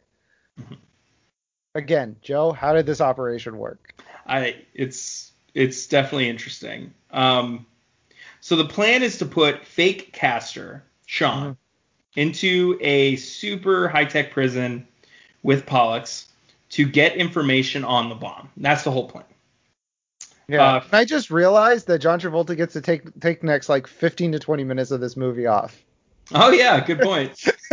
That's probably why I accepted that role. Yeah, because Nick Cage is both Castor Troy and uh, Sean Archer at this point. Right, right, right. Uh, the uh, yeah, fake Castor's face itches. So Mhm. from this point on, by the way, guys, I'm gonna be saying fake Castor and fake Archer, uh, or fake Sean. Fake Castor and fake Sean. Fake Castor is Sean. Fake Sean is Castor. Who are Finkel and Einhorn? Tinkle is Einhorn. Oh, what? Uh, so fake Castor's face itches. His partner rubs it for him. Which is which is like so if nobody knows this operation, just imagine like just being so, like a helicopter pilot and looking over and seeing an FBI Cho. just like massaging this guy's face. Yeah, or like Margaret Cho. The whole crew is there. Margaret Cho, the guy that gets shot later, they're just standing by and watching Tito massage Nick Cage's face. Yeah, it's absolutely wild. Um, Margaret Cho and the gang see him off to prison. Fake Castor arrives at Erewhon, Erewhon. Erewhon. Uh, which is just an anagram for nowhere. Hey, it is. cool. um, where the Geneva Convention is void. Amnesty International doesn't know they exist, and everyone gets some magnet boots. Uh, you can't just call the Geneva Convention over. That's not how the Geneva Convention. Smacks my mic. That's not how the Con- Geneva Convention works, Joe. Yeah. There was a whole. There was. There weren't just like uh, we called no Geneva Convention in Abu Ghraib, so it's fine. Yeah. Abu Ghraib technically didn't even exist when the Geneva Convention happened, so. yeah, although technically, on a more real sense, that's exactly what we did. We were like, don't worry about it, guys. We got it. We got this. So yeah, it's uh, Drew Carey's brother. It's that guy. Yeah. He's in everything. Um, I don't know his name. I'll never learn his name actually. I think that's what I owe to him as him being a a great character actor, Joe. Yes. He is the characters. He's not himself. Yes, Joe. That's the that's the legacy of John Carroll Lynch. Oh, shoot. uh, so this whole prison, the way this works, is it's all a big magnetic field, and they get magnet boots, so it keeps them glued to the ground. They can't be escaping. Also, it tells the guards where they are at any given time. hmm Uh, And this is what this is where we find out they didn't tell anybody at the prison, which feels like a slight oversight to me. Yeah, it seems like that could go wrong really easily, especially since all of these guards are sadistic and allow prison fights to extend to the point where someone's going to get killed. Correct. Also, they didn't do any sort of like intake where they took blood work from him or anything to like because they that's one thing they point out. We didn't talk about it, but their blood type is different. And John Travolta drops it, or they drop it so like. Do they drop it early? Yeah. Oh wow. Because he's like you you know you're a you are what is he um type O and uh Castor is type AB. Yes. But yeah. nobody will know that. And this But is another person does. this is another where the writer did one thing. I was like, that's enough work for the day. uh-huh. Uh, type O is the universal donor, the giver. Ah. Type AB is the universal recipient, the taker. So he made John Travolta Ah. the giver. He's dedicated his life to public service. It's like so many things in this movie. It's like, come on, dude. the classic battle between good and evil. Yeah, that's Anyway, right. Uh, that's a line from the movie. That is. Uh, so the third part, the thing that ties this whole magnet prison together, is that they show them uh, nature videos Mhm. around the clock to keep them docile. And if To they're make, not docile, and to make Pollux horny. yes, they like to show. What was that again? Spawning salmon makes Pollux Troy horny. That's right. Um, I can just imagine Pollux just like whipping it out, like going to town in the middle of the hall, and they're like, "Well, at least he's not trying to fight anybody." They're like, we got to get magnets on those zippers too. This is out of control. right? Um, he's like recruiting other people. He's like, no, it's really hot. You see like Burke's going for it. uh, fake castor bumps into Burke Hicks. I just mentioned him. Uh, played by the one and only Thomas Jane. We got a tie-in from a former film. Uh, which Right? film? Wait. I believe he was the father in Run Hide Fight. Oh my God, you're right. I didn't even think about that. I was thinking a former Nick Cage film. Yeah. Yep. And uh, he almost blows his cor- uh, cover. Does fake castor, aka Sean. It threw me Uh, off because he looks so different in this movie. Doesn't he Yeah, have? they give him long hair and he's like real young and stuff. He actually Yeah. looks smaller than Pollux, which is bizarre. Yeah, he uh, sees. He seems like this kind of like little, like almost like Weasley guy. Yeah, yeah. Yeah. Oh my God, this doesn't even look. Yeah. No, Yep. it's Thomas Jane. I didn't even put two and two together. I'm telling you, this is an all-star cast. You just start looking and you're like, oh my god. Uh, anyway, fake castor Sean almost blows his own cover immediately because he's like, hey, didn't I arrest you? Oh, wait a minute, that was Sean Archer. I love. I am Castor Troy. I love the idea of meeting somebody in prison and was like, "Didn't Sean Archer arrest you?" Like, yeah, I'd be like, why would you say that? yeah. Why? Yes, that's why I'm here. That's a bizarre. We know each other outside of that. There's, we have a life outside of that. Yeah, we were friends. You were at my wedding. You were my best man. um. Anyway, he rebounds by making a vague threat. Classic Ca- Castor Troy. That's he's like, oh yeah, I have to be Castor Troy. But he doesn't like the least Castor Troy way, because we've met Castor Troy. Castor Troy is flamboyant. He Yeah. basically is like, uh, if you don't back off, you'll be kind of sorry. And he's He'll like, be- oh shit. Yeah, it, Castor Troy would be like, if you don't stop talking, I'm gonna rip your eye out and make you eat it. Like that would be a Castor Troy thing. But but And then but I'm gonna rip your other eye out so you can watch yourself eat it. yeah, exactly. Yeah, that would be a Castor Troy thing. But John Travolta, but Sean Archer's Castor Troy is like, you better stop, or I'm gonna get mad at you. And I, I love the prison reaction. It was like, oh shit. Oh, Um. Anyway, he is about to get info from Pollux on the bomb when someone jumps him and they start brawling. That's Dubov. Dubov. It is Dubov, and Yeah. Dubov uh, is one of many, uh, multiple people who are from The Wire in this movie, uh, along with Tito.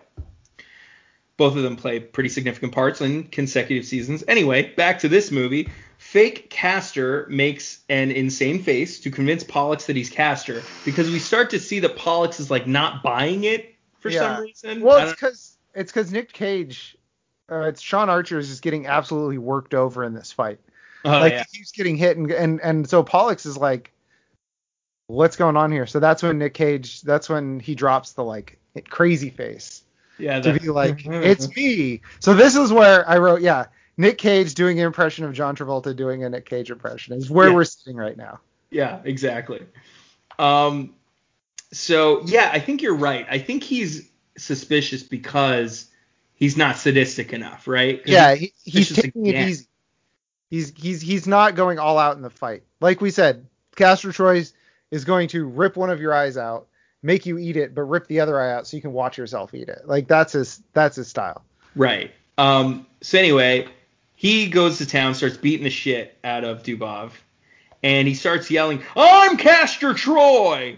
and uh, starts crying and celebrating simultaneously. I think this is my favorite scene in the movie because it's insane. Like, Joe, I was I was gonna have a stop down here because I have a question for you. yeah, Is this the most Nicolas Cage scene of all time? I think it is. I think you nailed it. Yeah, like if somebody was like, like Martians came down and they were like, tell us about your Nicolas Cage, like, and you had to show them one scene. You're like, I'm showing him the I'm Castor Troy scene. A hundred percent. He's crying. He's laughing. He's like, "Woo!" Yeah, he's he's happy, sad, and angry all at once.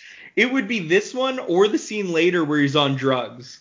Oh, that's another good one. But this one also has the like brash confidence of Nick Cage because he's like, when I get out of here, I'm gonna have you fired. Yeah, that's Like- true. It had the whole range. Yeah, the whole thing. Uh, so he nearly kills Dubov with Mhm. the tray before he settles down and the fight is finally broken up. And we can kind of see Pollux again. Like he was gonna buy it when he had the tray raised over his head, but then he sets it down. He's like, I don't know, I don't know what's going on here.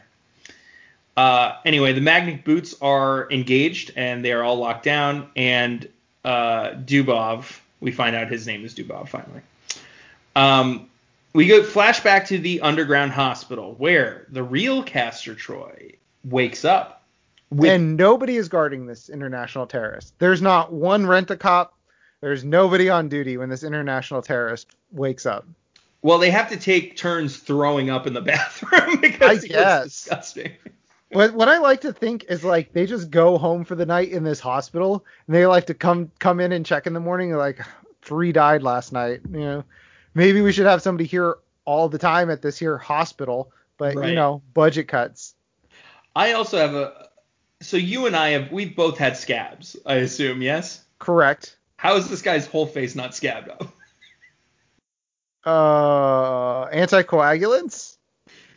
They put That's my- anticoagulants on his face. This is a lot of work to put into this guy who could just Joe. be dead. Joe, they take they took so what you didn't see was after they cut off his face, they had a giant tube of neosporin and they just like went back and forth and just squished the neosporin on his face. they had it in a cake in an icing. Yeah, one of those icing tubes. Um. So yes, uh, he gargles. Oh, he wakes up minus a face. Okay. He Joe, they took gargles his face off. off. Um. Uh, but he wants it on. So he starts gargling and shrieking as he sees Sean's face floating in a jar and pieces Joe? one and two together. According to the closed caption, he was moaning and wailing.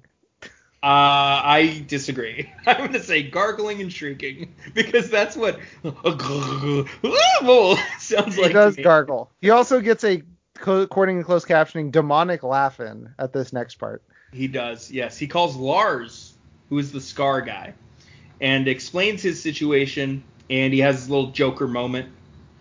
Um, But Lars, he doesn't. He doesn't tell Lars what happened. no, He says someone they took, they switched my, but it's cool. We'll deal with it. yeah, Lars must have been like, And it's the middle of the night. It's the middle of the night. He's like, dude, what? yeah, he's probably got his girl there. His girl's like, go fucking hang up. yeah, just go back to bed. Tell, tell him, tell him you're asleep. don't pick up. Don't pick. Oh god damn it. Um. So anyway, Lars arrives with the face switch doctor. His name's Doctor Walsh. They walk in on a faceless castor, smoking and watching surgery videos. The surgery videos that uh, Of of his his, own face face. being taken off. Yeah, and we we kind of skipped over. He said, uh, at, you know, bit strong cast, uh, Colm Feore, or I think that's how you say it, is the doctor. So he's in a whole bunch of stuff too. Oh, okay, yeah, I've seen him before. Yeah. Um. Anyway, Nick Cage is doing some serious theatrics while high on painkillers in this scene, and minus face. he does that classic laugh. The Yeah, super exaggerated clap.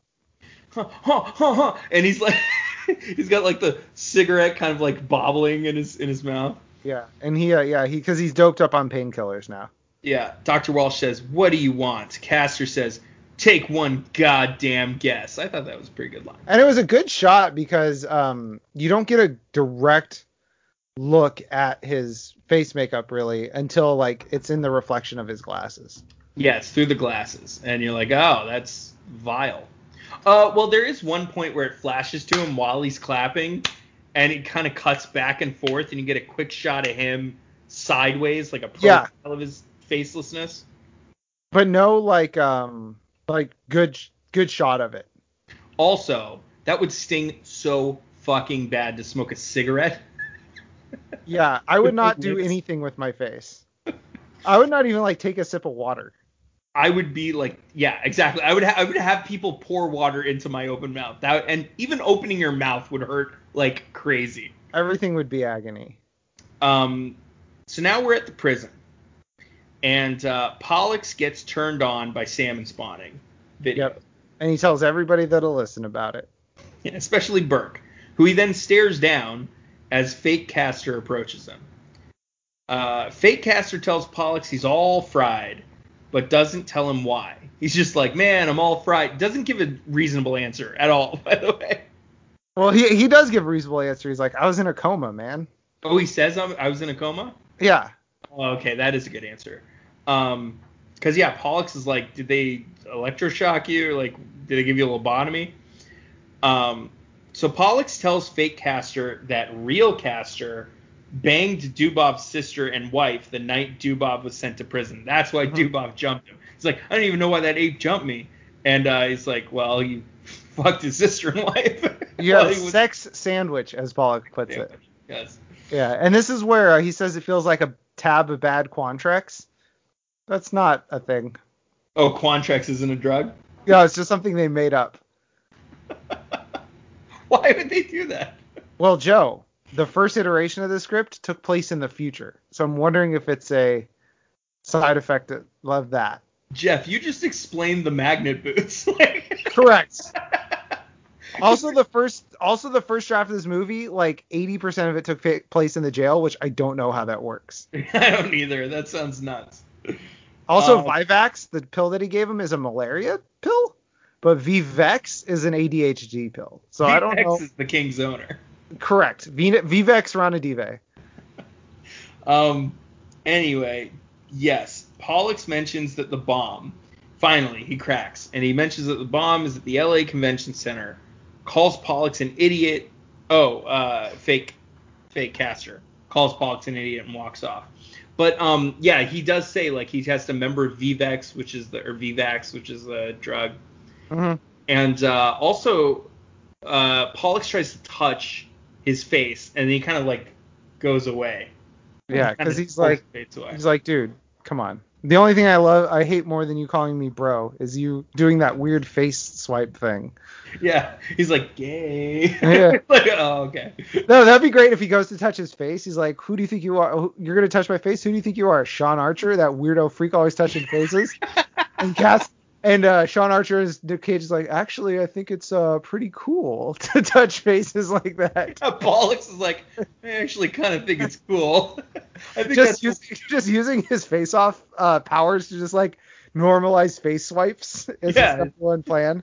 right. Um, so fake castor has a visitor, right? Because fake um, castor's all like he's stoked now. Sean, aka Sean, thinks like he's he's gotten the info. Well, he has a visitor. It's real castor.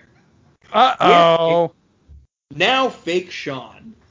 Yeah. Also, really quick. Um, immediately, Pollux is like, "Isn't it crazy we put that bomb in the L.A. Convention Center, but militia weirdos paid us to do it? Isn't that crazy? All the information you needed, Sean Archer. Now you can leave. Oh, I mean Castor Troy. My I brother. mean, Castor Troy, my older brother. Also, Joe, there's a bomb somewhere in L.A. Uh-huh. and the L they think of slicing off somebody's face and attaching it to somebody else's body before they think of checking the LA Convention Center. Oh, yeah, the one place. yeah, it's like it's got to be LAX, LA Like Convention Center, or Staples. Staples, Center. Do- Those are the maybe Dodger spots. Stadium. Maybe Dodger, but the ravine, they're not hiking up the ravine. No, that's true. Those three, Yeah. and that's it. Well, at least that's like the short list. Like they're like, where do we start? And it's like three of the top five are going to be those three. We don't live in LA, and we thought of those off the top of our head. Like, just just go check. There's bomb squads. Yeah, They- what are they? What do they think is Zadie's Deli? Like, what the fuck? yeah. Um, so At El Rey Theater, there's a Yeah. bomb. uh, the rest of the movie are scenes, as where I said, that either involve John Travolta doing impressions of Nick Cage or Nick Cage doing impressions of himself. Uh, fake Sean Castor reveals to fake Castor Sean that he killed everyone who knows about this face swap, and also stole his wedding ring. He flashes the wedding ring. He's like, see anything you don't like or recognize or something. Like Yeah. that's the big, like that's supposed to be the big, rev- the big thing. Not that he killed his best friend and partner and everybody else that knows it. It's that he has the wedding ring. Correct. Uh, that's what ties it all together. You can't just go, I lost my wedding ring. right. Yeah. It's, uh, yeah. She wouldn't buy it. Eve's like, what? You? You'd never lose a ring. Castor Troy, like, or sorry, Sean Archer as Nick Cage would be like, yeah, you have everything, but you don't have a ring. You can't just go out and buy one of those. Like, God damn it. Or he gets, goes- or, or better yet, he gets home and he's like, "Where's your ring?" And he's like, "I uh lost it." And she's like, "Are you Castor wearing my husband's face?" It's like fucking hell. Um, yeah, fake Sean Castor. Uh, oh, I said all this. Don't. Uh, okay, I didn't have time to write down all the over-the-top Travolta lines, but here are some of my favorites. Okay. Hoo wee, you good looking. That's That's a pretty good. That's a pretty good Travolta. Thank you. Here's another one. Uh, it's like looking into a mirror, but not. and uh, looks like you're going to be in here for uh, the next hundred years. Those are the three. Thank you. Those are all pretty good. So that was for those keeping track at home. That is Joe doing an impression of John Travolta doing an impression of Nick Cage. um, fake Castor tries to strangle fake Sean and is stopped by by the guard, um, the sadistic Oh. guard. Uh, so this is a perfect point to tell you. Nick Cage and John Travolta hung out with each other exclusively for two weeks Uh, to like be able to impersonate the other one.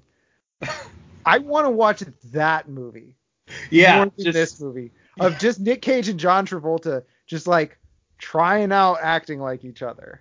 Right, right, right. They probably watch scenes of each other in other movies and were like, oh, trying to do the mannerisms. Yeah, Travolta really like he gets into like the physical aspect of it too. Like he'll like like wave himself a little bit. Oh well, he's a physical actor, Joe.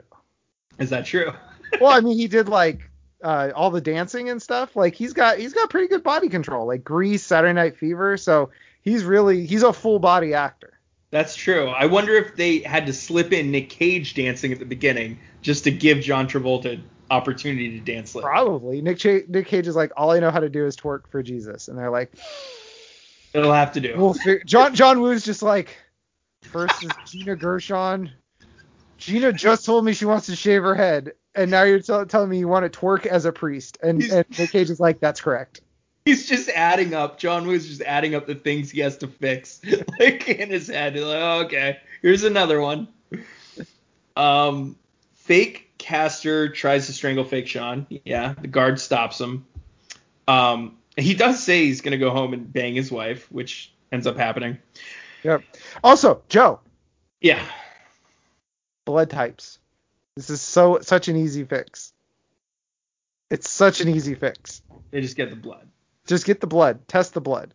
It's Yep. so easy. Or They get there, Jeff. Told the wa- warden. They get there, Jeff. They get there toward the end. It's so easy. Uh, now we're back in the suburbs, and fake Sean says he's in hell because he's like, ugh.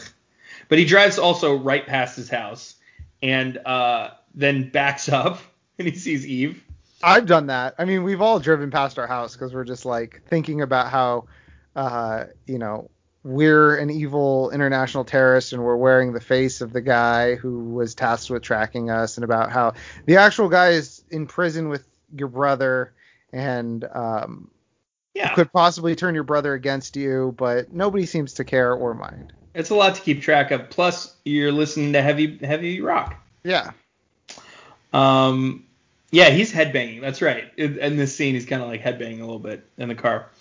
Uh, fake Sean meets Eve outside. He gets Mhm. a little handsy.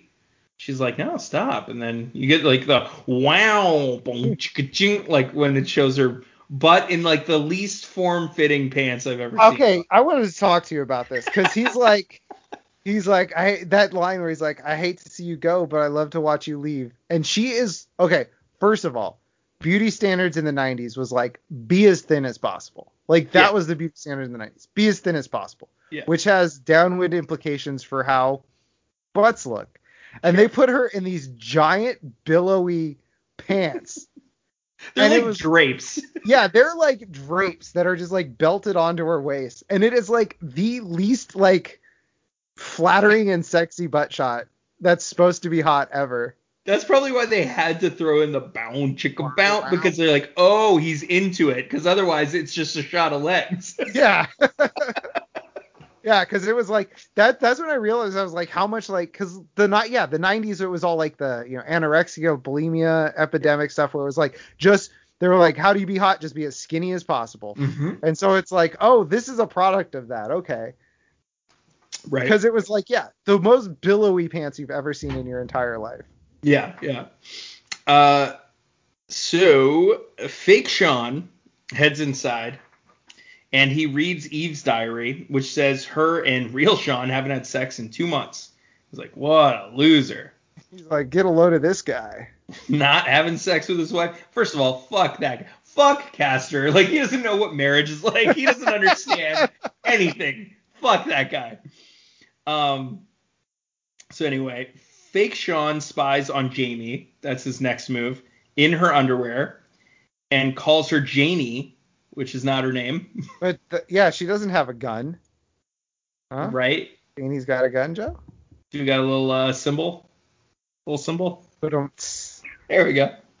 Uh, he grabs her cigarettes and he sings, "How about this one? Papa's got a brand new bag." Ow! hey well that's because that's what's playing but joe we she has to know that this is not her dad do you know why Why? well why do you think Uh, uh, because he's cool now.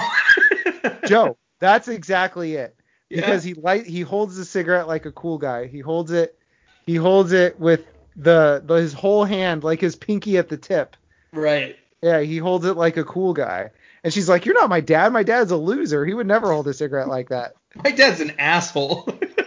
He'd hold it like the kid at the beginning of uh, Beyond the Law. He was just like like just doesn't know how to hold a cigarette. Um He holds also it with, with both hands. like a seal. He holds it like a seal.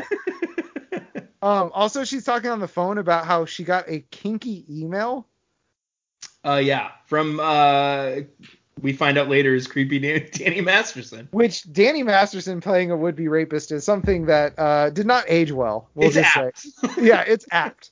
But it's like in the '90s, so many things were like, yeah, you just do the regular things that you used to do, but you do it on the computer now. Like you send sexy letters to each other in email. Can you imagine something less sexy than like sitting at a computer just like typing out like a sexy email and being like, send? Yes, I can. I can't Reading said email.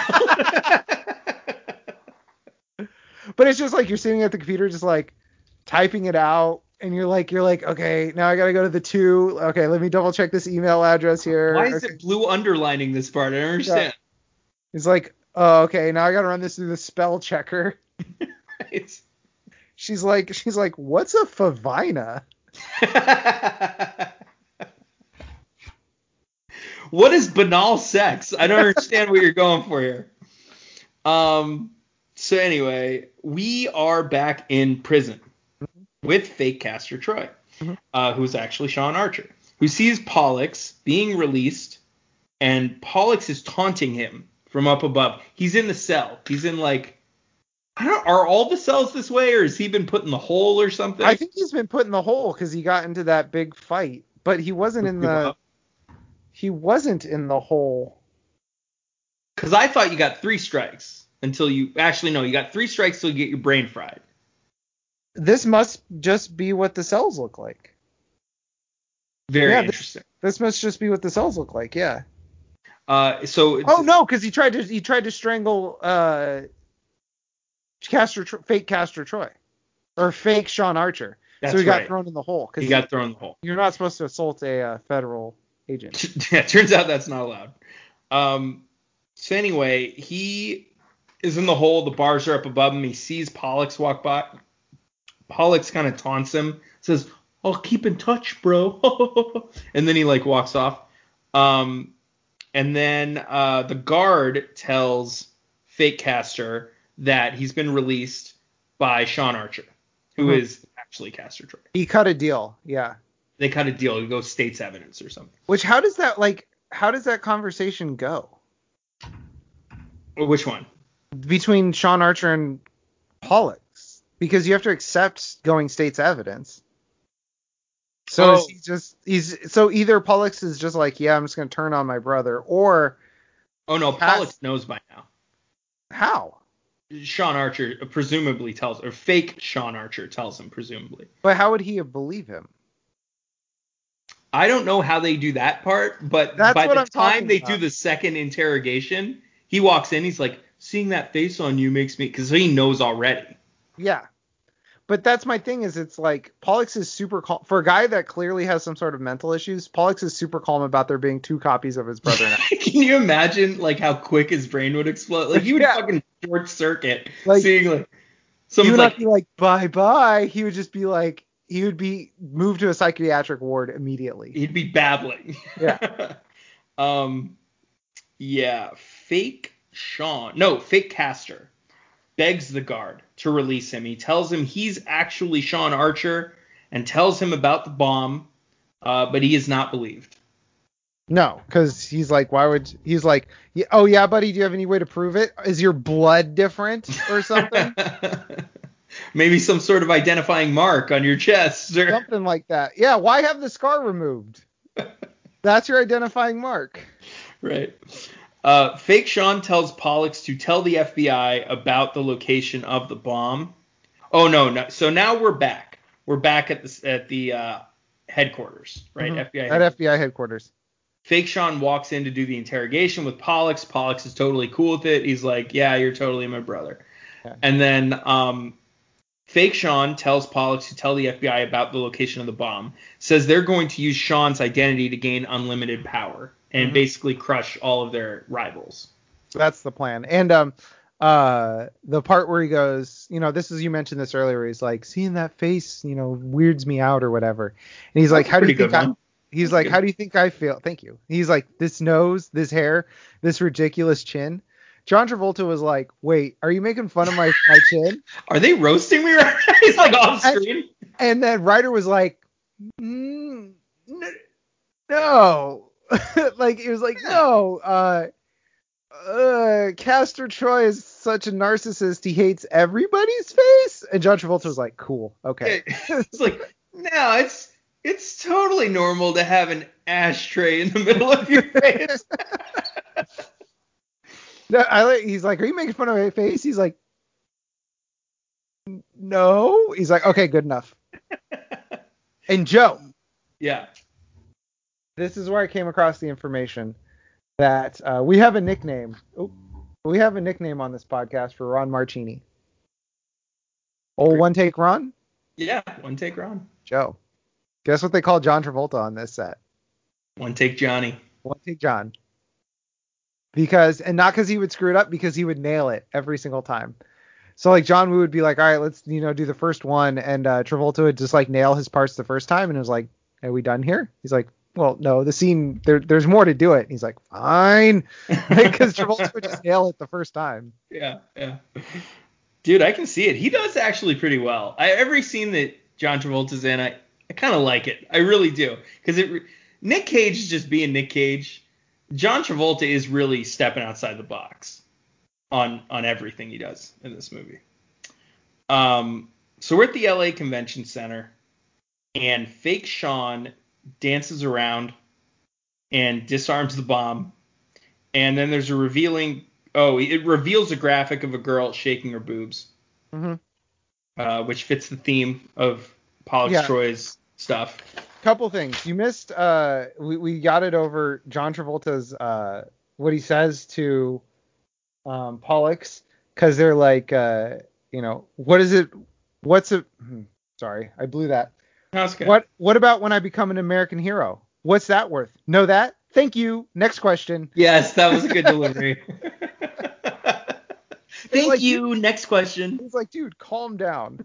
And also, also, so he shows up to the LA Convention Center, and the bomb tech's like, this is impossible. Everybody run. So many wires. Yeah. And John Travolta's like, Get the fuck out of here. he's like, he's like, I got this.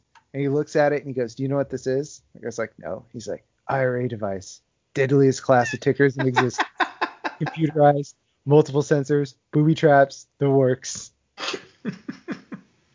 Hmm Nice little ticker reference. Nice little ticker reference. Anyway, he also rips his jacket off, uh, doing his Nick Cage. Like I said, he does the whole physical Yeah. impression. He does the jacket ripped off. He does a little twirl, little toe tap. what this movie is, it is like this movie's insane. Like it's objectively insane. But John Travolta and Nick Cage act it really well. Yeah. Like you can't go halfway in this movie. No. Like and it's a movie about faces being taken off. the movie about he wants his face off. you But go both- meek. They both go all the way and then find something more inside them and go further. Like Yeah. they both like this movie's insane, but you cannot fault John Travolta or Nick Cage. It's a great exhibit of two actors diving as deep as you could possibly go into a character. Joe, they stared into the abyss. And that character is Nick Cage. yeah, they both go as far into Nick Cage as they can. Uh, This fake, is a sequel. This is this was a backdoor uh, prequel to uh, being Nicolas Cage, a Yeah. being John Malkovich sequel. yes. Uh, fake castor finds out about the bomb being disarmed via the news because John Travolta, I'm sorry, fake Sean, is uh, doing a press conference and he's like, uh, um, "Balls in our court, gotcha, hotshot," or something like that. Yeah. and and and this just like like if Nick like uh if uh cast God bless it this this movie is a hard one. Yeah. Yeah. if if uh Sean Archer was like holding a glass he would like shatter it like this completely enrages so here's the thing Yeah. this completely enrages Nick Cage it's Fake completely cast. enrages Sean Archer because cast real Castor Troy defused the bomb. The entire reason why he is in prison was to stop this bomb from going off. So he is furious. So that tells you that Sean Archer people have saved. Sean Archer is like, if I'm not defusing this bomb, what is even the point? It's a great point. I don't think he's a good person. like he doesn't.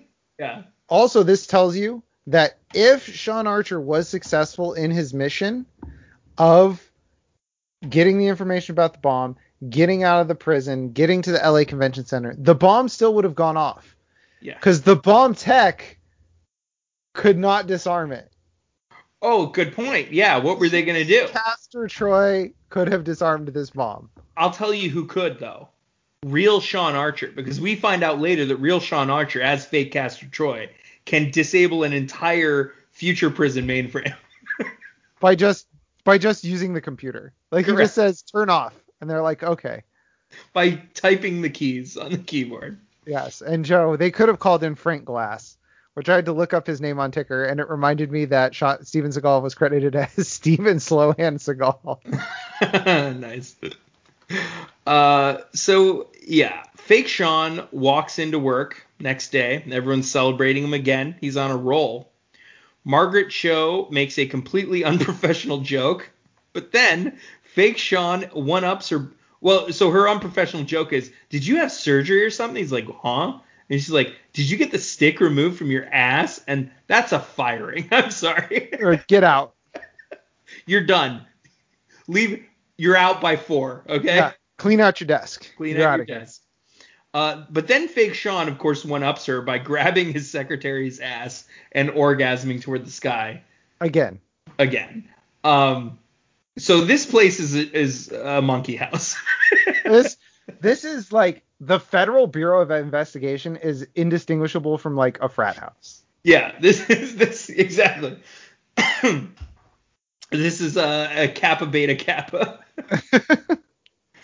um, And then he tells the president to hold. yeah, yeah, he puts the president on hold.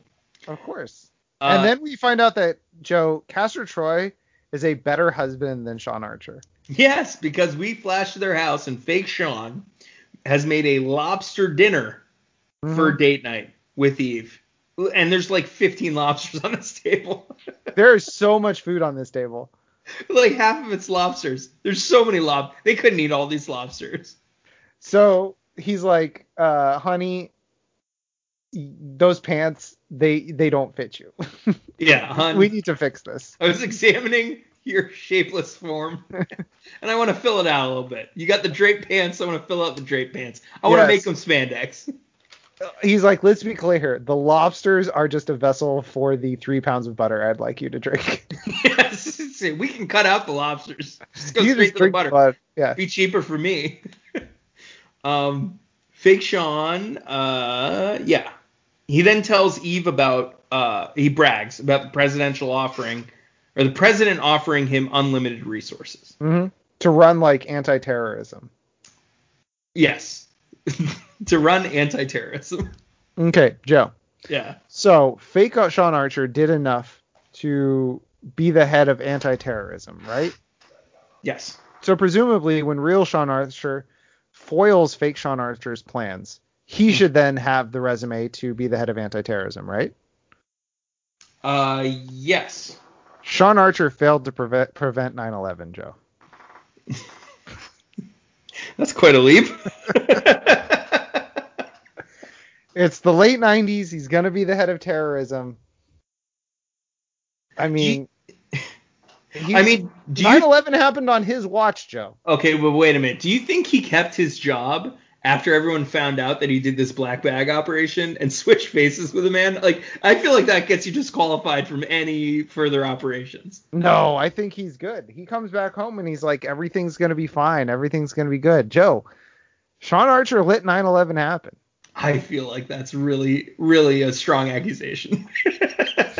But Joe, Jamie was in one of the twin towers. oh no, she got her first internship. Yeah, and so Face Off 2 is is John Travolta swapping faces with Osama bin Laden. It's it sucks too because she was two weeks away from getting fired for wearing thick eyeliner. They're like, just wear it normal. We're not telling you you can't wear eyeliner. Just wear it normal. See, see how uh, uh um Literally Betty anybody. is wearing just it. Pick, just pick anybody. Becky. Looks like uh, a normal person, yeah. Yeah, yeah. So, buzzes in. Uh, Becky, can you come in here? Uh, yes, sir. Uh, see that? That's a normal person. Okay, now you can leave. yeah. Um. yeah, she was one of the the quickestly uh, identified bodies. Anywho, they were like, uh, we need you to come down and identify the body. And they were, John Travolta's just like, does it have the weird eyeliner thing going on? They're does like, it look like this? And he shows like pictures of Daddy Longlegs. So like, yeah, Yeah, they're like, yeah, that's her. that's her. Uh, Eve is mad about Sean breaking his promise. He's she doesn't appreciate the lobsters. She wants him to retire.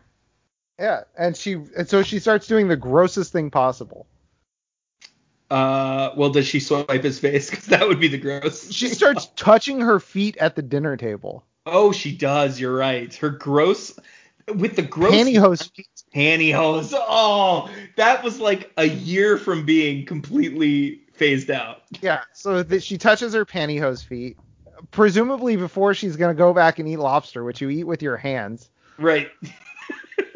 So her lobster is just gonna have a, a little twinge of just like pantyhose and foot sweat. Well, you know what she does? She tries to get as much foot sweat and grime off as she can and put it onto her food so she doesn't want to eat it. That's how Yeah, oh, that's perfect. Yep. It's good it's a good strategy. I don't know why it didn't catch on. Uh, that's all Jenny Craig is really. It's just rubbing your feet on things. Rub your liquids on your food, then you don't want to eat it. Um, so uh, Fake Sean uh, gets her to drop her guard though, and they presumably go off to have sex. Prison uh, happens. We're back in prison, and Fake Castor finds out from Burke that the only time they take the magnet boots off is when they do electroshock therapy on them. Mm-hmm. So Fake Castor attacks a guard, starts a riot, goes to electroshock room where Dubov is currently getting shocked. Yeah, oh, there's so many moving parts to this plan. He has to ask for a cigarette from the guard. Yep. Step one. Step two is he has to actually uh, physically assault him. Step Correct. three is he has to get the cigarette back. Correct. also, he has to like the the he has to know the procedures that this specifically will get him sent to the electric the electroshock therapy and not like back in the shoe. Right. And also, you're missing a key part of this, which is he has to trust that when he holds up his cigarette and goes, Does anyone have a light? Anyone got a light? That like the guard won't just snatch it out of his hand. Yeah. That's true. Yeah, so much of this, yeah, it does ride on him having the cigarette in the the electroshock. and getting a light for it, which Correct. who knows why that happens. Um, so yeah, we are in the electroshock room, and the sadistic guard, for whatever reason, lights fake Castor's cigarette. Um, fake Castor then snaps Dubov out of a seizure by telling him he didn't bang his wife and sister, which is apparently enough to get a Joe, guy that's- That's science. That's how science works. Um, if you're having a seizure, just tell somebody something shocking about a preconceived notion. They'll be like, "What?" the opposite. Yeah. oh, you thought you knew me? You didn't. You Yeah. didn't know this. You just startle somebody. It's Yeah. you you cure a seizure the same way you cure the hiccups. Right. You just startle them. frighten them. um, Ch- trying to chug a cup of water is much more difficult during a seizure. that's true. That is almost impossible. Uh, Dubov and fake castor tr- uh, castor attack all the guards and they kill a bunch of them. And then a riot breaks out and uh, Dubov and fake castor enter the control room. Fake castor hacks into the mainframe by punching keys. He just so he's a hacker. Yeah, I like he's like using both fingers. Just hunting and pecking. He's like, "Where's the R?" Well, it's still so it. new. There's like a fear to it. it's like, is it gonna blow up if I hit this one? Uh, Dubov is shot three times, falls over the ledge, but Fake Castor saves him by grabbing the rifle barrel hmm um, that he's holding. And he tries to save him, but he falls. But I don't really know what he's doing because he's been shot three times. Yeah. What's he gonna do? He's gonna bring him up so he can die. Uh, You might as well drop. him. I like I like to think he dies and then he falls. Like I know that's not how it works, but it'd be better if he's just like dies and that's why he lets go of the gun barrel. I mean, it's incredibly impressive that he has the strength The grip to strength, hold yeah. on to a, a rifle via gravity because he's a large man too. It's not small. Um, oh, and then at some point during this riot, Nick Cage throws a a jar of acid like 25 feet in the air, oh, like no a- way. like a massive like two gallon jug. He just like chucks it like 25 feet in the air, which was that's impressive. And that's it like explodes on these guards, right? shoots it while it's in the air, which is a whole nother. I wasn't even gonna get into that part. yeah. So he's like Dubov because when they go into the control room, Dubov's like ready to shoot these guys. He's like, no, no killing. then he fucking throws acid at two guards. Yeah, just and then sadistic. then he proceeds to do a lot of killing. like in the worst way. I'd rather be shot hundred times out of a hundred than have acid, one drop of acid in me. um, so the inmates take revenge on the sadistic guard, uh, and they kill him, I guess. Uh, then Fake Castor escapes, but he finds out that the prison is an island, kind of like Alcatraz. It's a uh, um, old oil rig. Ah, yeah. and Which- he yells toward the sky. Joe, these are the same the same chain of oil rigs that are off the coast of Santa Barbara. Ah. So this this weird international like unknown thing is like within eyeshot of the LA harbor. Like you can just see it out there. Like why are there helicopters going out there all the time? That's weird. It's like not even in international waters. it basically defeats the purpose of having an island prison. Exactly. It would be more this this this would be more secure if it was like in the middle of the Nevada desert Or like on the top of Mount Everest. or the top of any mountain. right. This he swims to he gets out he swims to shore. Yeah. Yeah, but it's so it's interesting because they assume he's dead. They're like, oh, he hit the water. No one can survive out here. Nobody can swim in the water. Are you crazy? You see like surfers like, Like hey, going right by. Like going like- deeper than the prison. They want to hit the waves actually. yeah, and as he's swimming, there's like kids on boogie boards and stuff. There's a floaty. yeah, there's a kid on floaties. Uh, um, yes, so they're on an island. He jumps into the water. The helicopter shoots at him as he dives into the ocean. Now we are at the fake suburbs. Fake, no, the fake suburbs. The real, The real suburbs, suburbs. with fake Sean, who forgets his son's birthday, uh, and they have to go and visit his gravesite. I feel like that would be a dead giveaway. He's like, I'm sorry, my what? My, My huh? dad what? Michael? I, I do I know Michael? I feel like he would know the date that he shot Sean Archer's kid. Like I feel like that would be an important part date. of For, yeah, he was there. he's, he's one of a few people that were actually there. Joe, I would I say this without hyperbole. I don't think it could have happened without him. Yeah, I think you're right. He was closer to the event than Eve was, that's for Yeah. sure. Um, the FBI headquarters, we flash back there. Fake Sean is told that Fake Castor is dead, because of course he is. He fell into the water. But they couldn't recover the body, and Fake Sean is not happy about that, because he's convinced that Fake Castor is alive. Mm-hmm.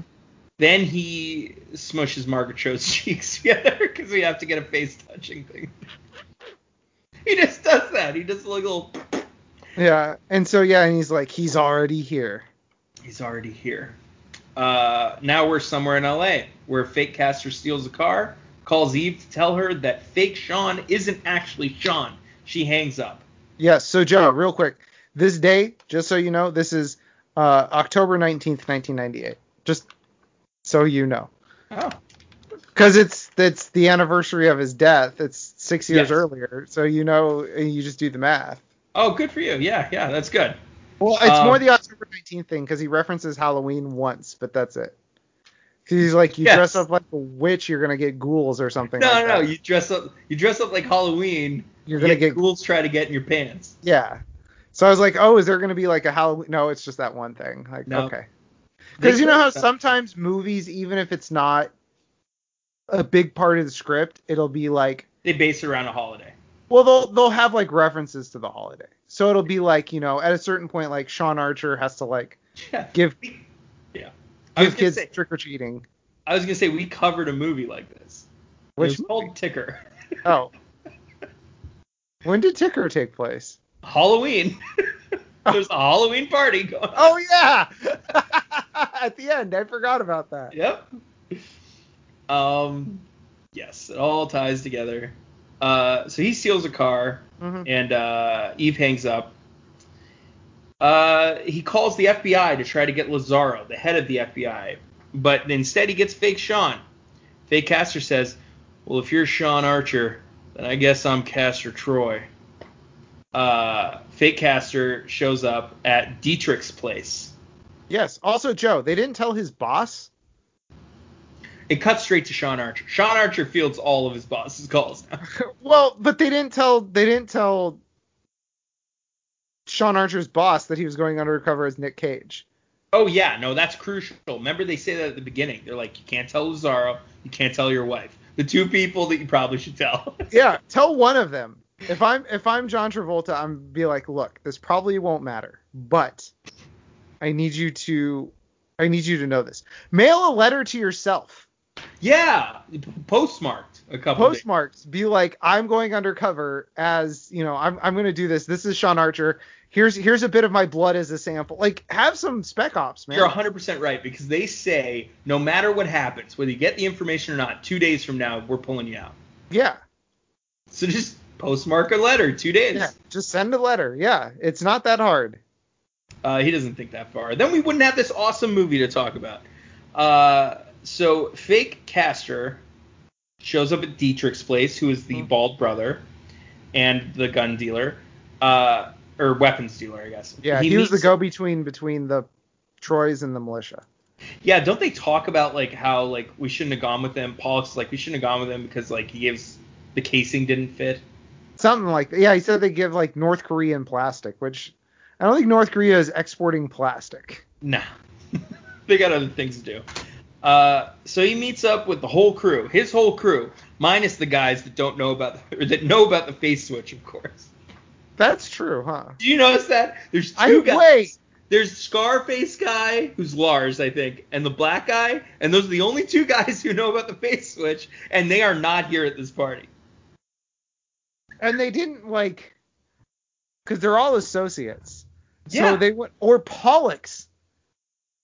Yeah, Pollux Pollux isn't there.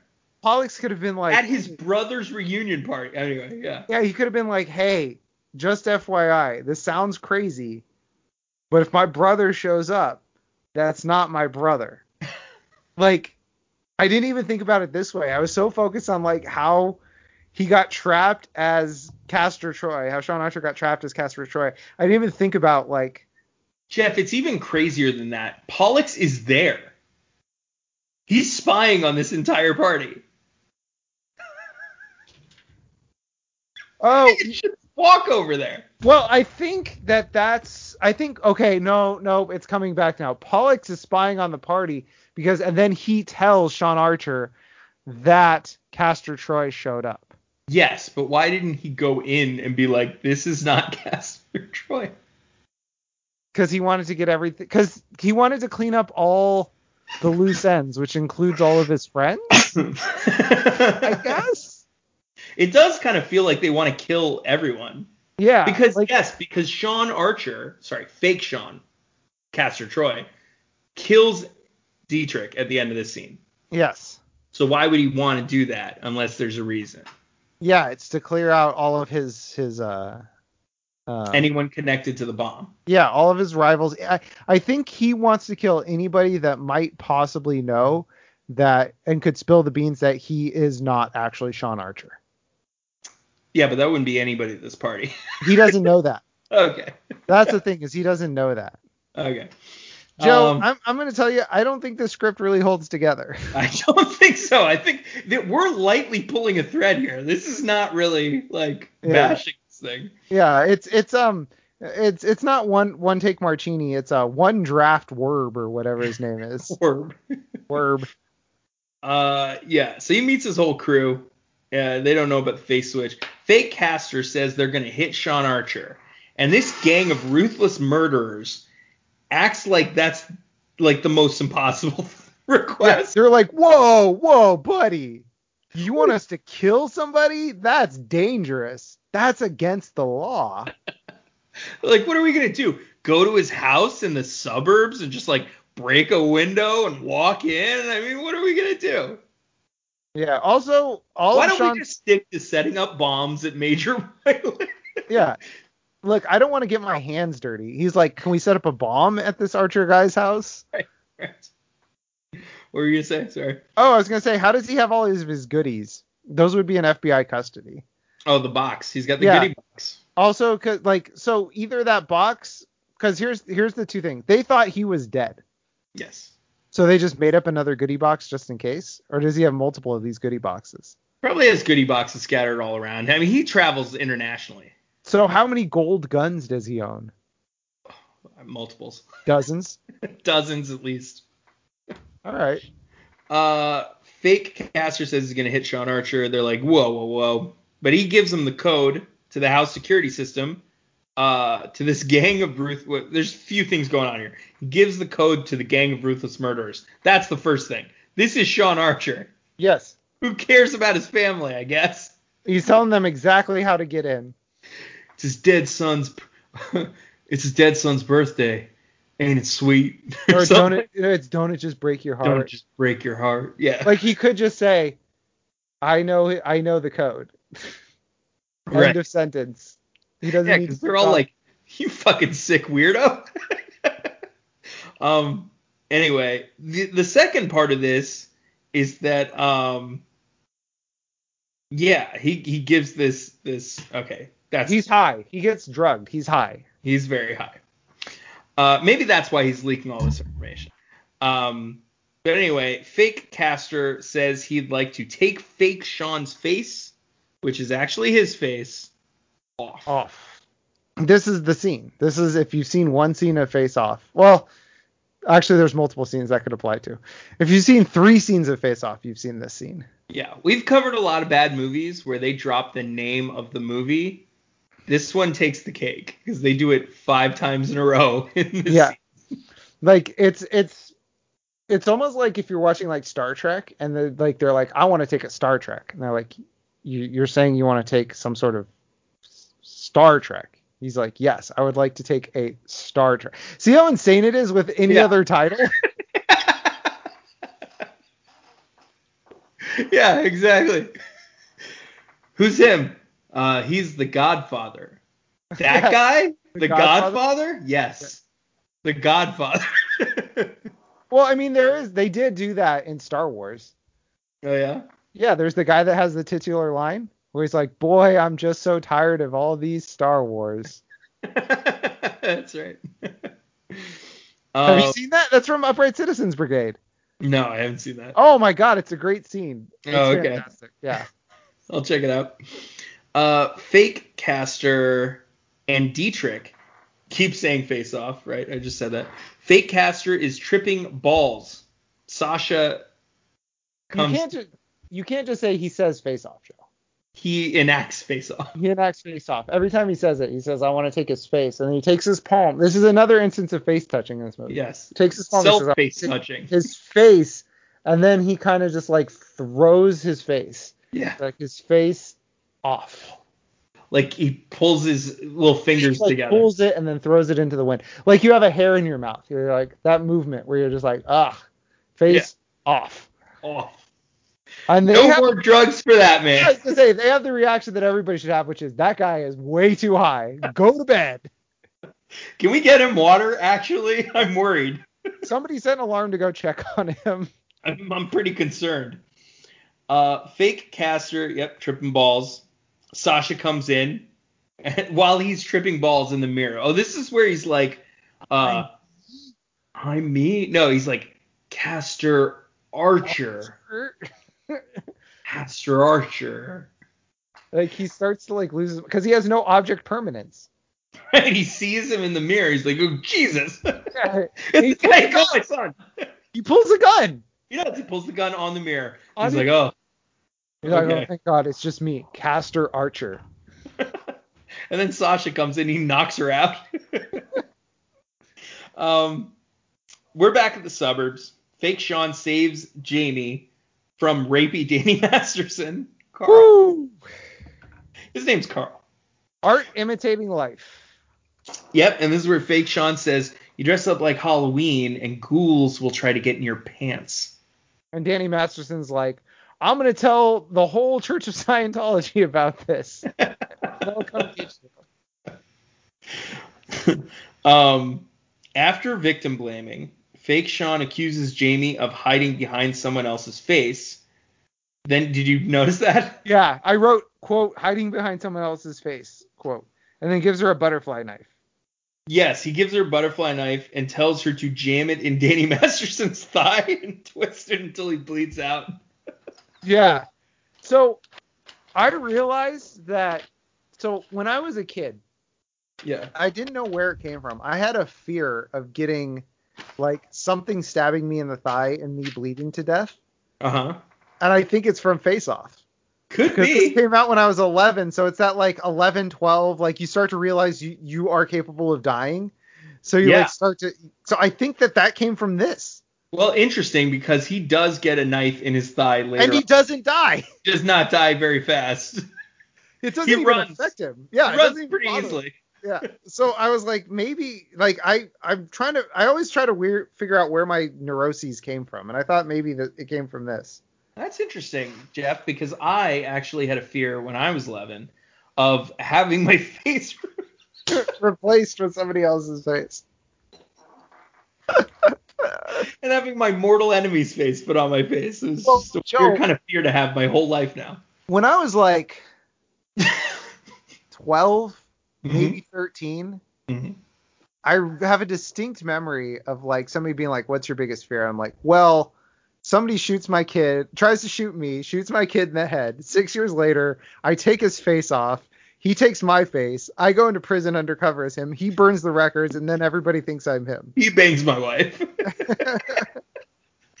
My mom's like, "Get this kid into therapy." She's already on the phone. Yes, Yeah. doctor. She's just holding the phone up to me talking, and I just hear the doctor going like, "Please bring him in immediately." Good God. um, yeah. Fake castor calls Sasha Eve. Pollux is spying on them as they are caressing. Uh, S- Sasha's son comes in, and she tells him that he's Castor's son, and his name's Adam. Mhm. Uh, fake Yeah. cast. Yeah. Well, yeah, this is uh this is bizarre because oh, th- you're going to talk about how he um Well, fake castor hands the kid a gun. That's Yes. the first thing that happens. kid just has a gun, which is one of multiple times this kid just ends up with a gun. yeah, yeah. But Uh, he's like he sees this kid and he's like, "Oh, that's my son."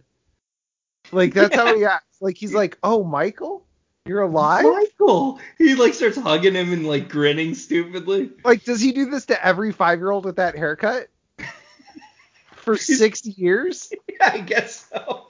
Everyone had that haircut. You and I had that haircut. Because we, yeah, I mean, the, yeah, that's that's the the twins from Full House haircut. Yeah, yeah, exactly. And, he starts uh, like hugging him too hard. Yeah, he Lenny's him really hard, and he does the face thing. He does the face thing. He does the face and he's like, oh, he's so happy. Uh, he calls him Michael. Sasha grabs him like, what the hell are you doing? Yeah. So she says, "This is your son. I kept it secret from you." So how did What she hide? How did she hide a pregnancy Mm-hmm. and then she hid a child for five years? Actually, didn't they not see each other? Well, I guess it was only like a couple years they hadn't seen each other. But he sees Cassavetes, who's her brother. So he's very involved with this family. Yeah, I don't know. I don't There's know. There's no way for her to hide this kid. Is basically what I'm Oh, saying. well, he wouldn't accept that it was another person's kid. She, he'd have it aborted if he thought otherwise. So it'd be That's- like, Well, I mean that's the thing is it's like maybe Gina Gershon wanted to hide the baby from Nick Cage, but everything we know about Cassavetes in this movie, he would go track down uh Castor Troy and like be like, "This is your son. You are going to take care of him. I don't care what Sasha says about it." yeah, he actually seems to enjoy playing father though, Yeah. and husband. um, fake Castor. Oh, we got that part. Uh, fake Sean and SWAT team invade Dietrich's place. Fake castor puts headphones on Adam playing Wizard of Oz. So- brave? couple things about the scene. One, this whole over the rainbow scene with the kid, all this stuff, the studio was like, absolutely not. And John Woo goes, fine, I'll pay for it myself. John Woo added this to the script and was like, this is so vital to the movie, just take it out of my pay. The whole whatever- action scene. Well, all the stuff with the kid. Oh, so so, like getting the rights to Somewhere Over the Rainbow, filming all the extra stuff, doing all the extra thing with the kid. He was like, uh, this because it says the scene of Adam listening to Over the Rainbow on his portable headphones was John Woo's idea, oh. and um, they were, but when they got the the final, the studio was like, all right, this is perfect. You don't have to pay for it. oh, nice, nice. But this movie, it's just another interest of this movie just being a series of people going rogue, and just like somehow a film comes out of it. Yeah, it's really interesting that a studio that, first of all, greenlit a film about two people switching faces but also okayed all these other scenes like the magnet boots in the prison and the um, doves at the end in the in the church. Like they okayed everything to this point, and they were like somewhere over the rainbow. Nah, No, not gonna happen. nah. Not gonna happen. Um. Also, I forgot to tell you in one of the the insane Nick Cage scenes, um, it was filmed on his birthday, and John Woo let him get all amped up, and then was like, uh, like he started to roll, and like immediately called cut, and then just had the crew come in singing Happy Birthday, while Nick Cage is fully amped up in Nick Cage mode, and he was like, "Don't ever do that again." To any, like Nick Cage like pulled him aside. I was like, "You can't do that. Like that is that is bad." Yeah, yeah. John Woo did this. John Woo did this. I cannot believe what life on this set was like. It'd be nuts. It is insane. So okay, so let's go back into the FBI whose plan is to both have people shooting wildly across the street into this building Mhm. while the FBI is inside of this building. yeah, and a kid's in there. Well, they don't they they don't necessarily know the kids in there, but they're like, all right, here's the plan. Uh, we're gonna split into two groups. Uh, one team just shoots wildly no, building. you're right. Yeah. The other team goes into the building, and one guy's like, "Can I um not be on the building team? Can I be on the shooting team? That seems less dangerous." And uh, we're all standing over on this side already, so, Yeah, so- we're gonna be the building team. Yeah. So, anyways, FBI comes in. John Travolta grabs a kid and or Nick Cage, and he's just yelling, "Don't shoot!" And it works. Yeah, every time. Why Don't you? Cassavetes try this? Did you see that one SWAT guy? He's like, he's like holding the gun. He's like, kind of like lowers his head. Yeah. Um, Dietrich says, "Damn, my place is getting fucked up." Just a complete aside. And then crazy shot of John Travolta laughing. And then Sasha kills some dudes. Uh, Adam stands on a lit glass platform, and fake Castor saves him uh, before it gets all shot out. Joe, it gets shot out by an FBI agent who is in the building. Yeah. which means the FBI agent lined up his shot. I Well, I guess I'm gonna shoot this kid to death, and pulled the trigger. I haven't shot a kid today. He's like, it's been a few years since Waco. I haven't killed kids. Uh, Sasha takes out uh, SWAT, SWAT guy, with a nut kick while holding her son, Mm-hmm. and then says, "I never want to see you do that ever." Oh, Gina Gershon demanded they let her do that. The nut shot. Again, just going rogue all over the place, and the movie just happened to come together. Yep. Uh, fake castor pretends to kill Buzz, a coworker, by knocking him out and shooting next to his body. hmm And being like, I told him not to mess with me. Which, the if I was the FBI, I'd be like, where's the blood? Oh no, this is Dietrich. Oh, It's his Dietrich. Yeah, eye. that's right. No, Dietrich would be like, where? Where's the blood? Where's the blood, boss? I might be tripping balls here, but I'm pretty sure people bleed when they get shot. Um, Fake Sean tries to shoot. Fake Sean tries to shoot Sasha and her son. Oh Changes- yeah, okay. He changes his mind and shoots Dietrich instead. So he no wait, he didn't try to shoot Dietrich. He tried to kill his w- girlfriend and his son. Yes. Why? I don't know. I don't know. And there's no way for him. To, so, if we're taking Gina Gershon at face value, that she hid this child from him and that she didn't tell him that it was his, he this is just a random child. Yeah. So he's just gonna kill a random child. Insane. Insane decision. It's preposterous. And then Dietrich gets in the way and he gets shot. Dietrich gets shot in the neck.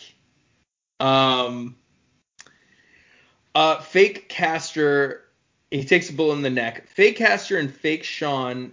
Oh wait, wait, before this, wait, I didn't say this. Dietrich is just like, uh, right, I can't skip over this.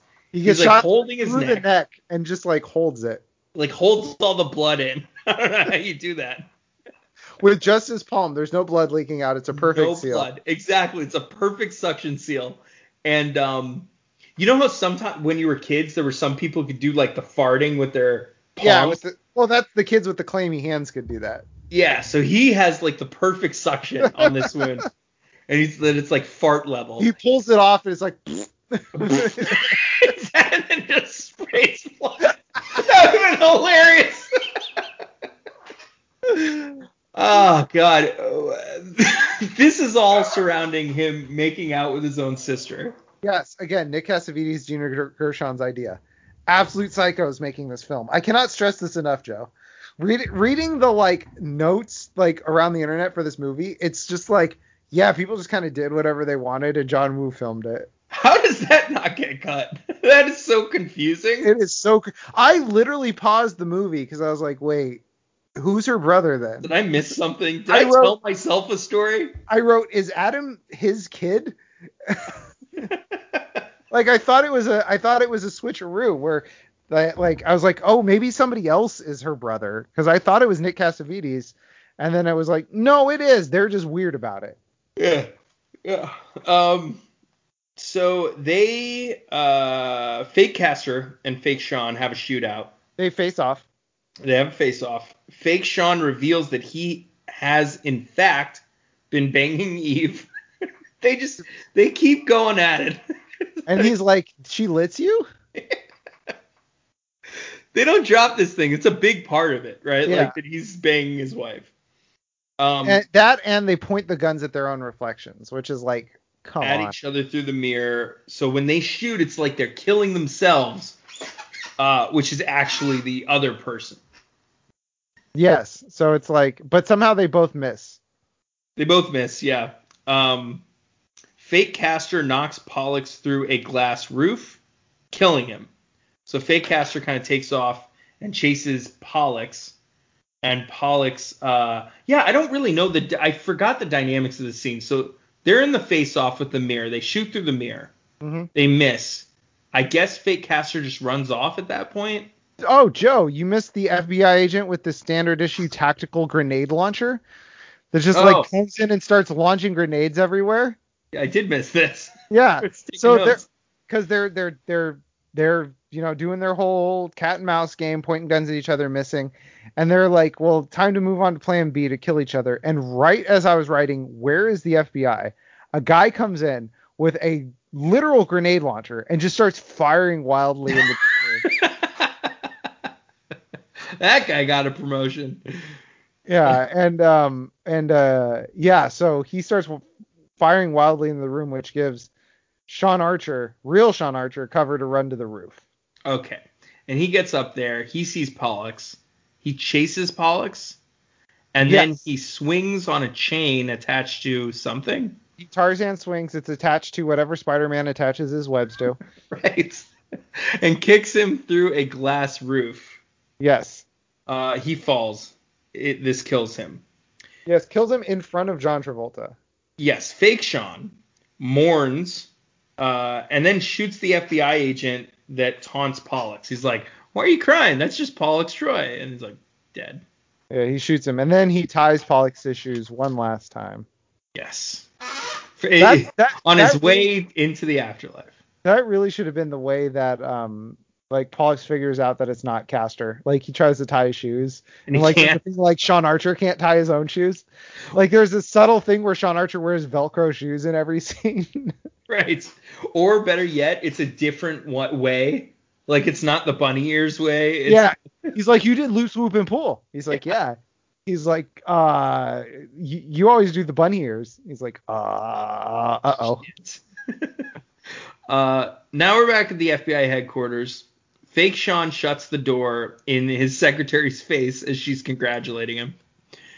Uh, he's apparently Times Man of the Year. Which he didn't know. yeah. Like I feel like so so he's yeah, so Travolta's back at the FBI. He doesn't care that he's on the cover of Time and like Man of the Year. It, it's been like a week. Yeah. He's Yeah. done Yeah. he's done very low level things in the scope of the world. Yeah. I don't think we like. We didn't give Sully Man of the Year, did we? No, we didn't give Sully Sullenberger Man of the Year. Like he's nobody will remember that. Like if if it's over, if it's truly over, like Yeah. the Troys are dead and he thwarted an LA Convention Center bomb threat. Nobody will remember this in eight months. Yeah. He is not man. People will be like, "Who is Sean Archer?" Right. like somebody in Boston's be like, "Oh, is that the guy, the thing in LA, the bomb? Like that's the man of the year?" yeah. Weird. um, why him? Why not? Why not my brother Sal? My Yeah. my brother Sal's great. My brother Sal, he knows a thing or two about dropping bombs. Am I right? Ah, don't go in the bathroom after him. um, yeah. So Lazaro chastises fake Sean for being really awesome at his job. it's like you know too much. I don't like it. Yeah, he's like, he's like, you're a little too good at this job. I'm not a fan of this. And he's doing the most like every person, every person in a movie who's about to have a heart attack move, where he just like stops and is like, "Ooh," and, like, bypass. yeah, Yeah, he has the like gas X commercial reaction. like, yeah. Ooh. Uh, yeah, Lazarro has a heart problem. Fake Sean notices this and kills him, and then makes it look like a heart attack, even though there'd be a big old bruise on his chest. Joe, yeah, you really skipped over how he kills him. He's like, karate chops in the back of the neck he does. Well, he hits him in the, ch- he hits him in the heart. afterwards. He hits him in the back of the neck to down him, Yeah, and then he hits him directly in the heart. he like does the Fonz in the jukebox thing, but in reverse. Like he Right. like just hits it in just the right spot and he kills him. Right. And then how does that not come out in the autopsy? They're like, oh no, this guy died of a crushed sternum. It's like the the the um the mortician's first day, and he's like, oh, this this shows classic signs of uh, heart attacks, including um heart bruising in the chest. It's like ribs poking out. Yeah. yep, classic heart attack. I've- if I've seen one, I've seen them all. Um, I just I just had an idea of Yeah. of Castor Troy just frantically knocking people out and like taking their face and, being, and he like just keep switching faces. dude, that would have been such a sweet ending. Like he's fucking. They like, oh my god, no, that's not Sean Archer, that's Castor Troy. He's like, oh shit, and he starts running and he just knocks people out. That's frantically, like he has to use whatever he can find, like broken glass bottles, like keys and stuff. It's like get the face off as fast as possible. No, actually, you know what would be you know actually well I'm gonna save it for the ending. I'm gonna say I, I have the ultimate. Yes. We got a Jeff's ending coming up. Yes. um, fake Castor breaks into his home to freak out Eve coming out of the shower. Picks a great time. She's coming out of the shower. Uh, have her son's murder show up in her bedroom. And he does this. Like he just likes to creep. Yeah, He does this to her in the hospital too. yeah, yeah. Um, fake Castor tells Eve about the night they had a fight and tells her about the face-off stuff, and then takes a picture of his son, smashes, he like smashes it. First he does the face thing to the picture.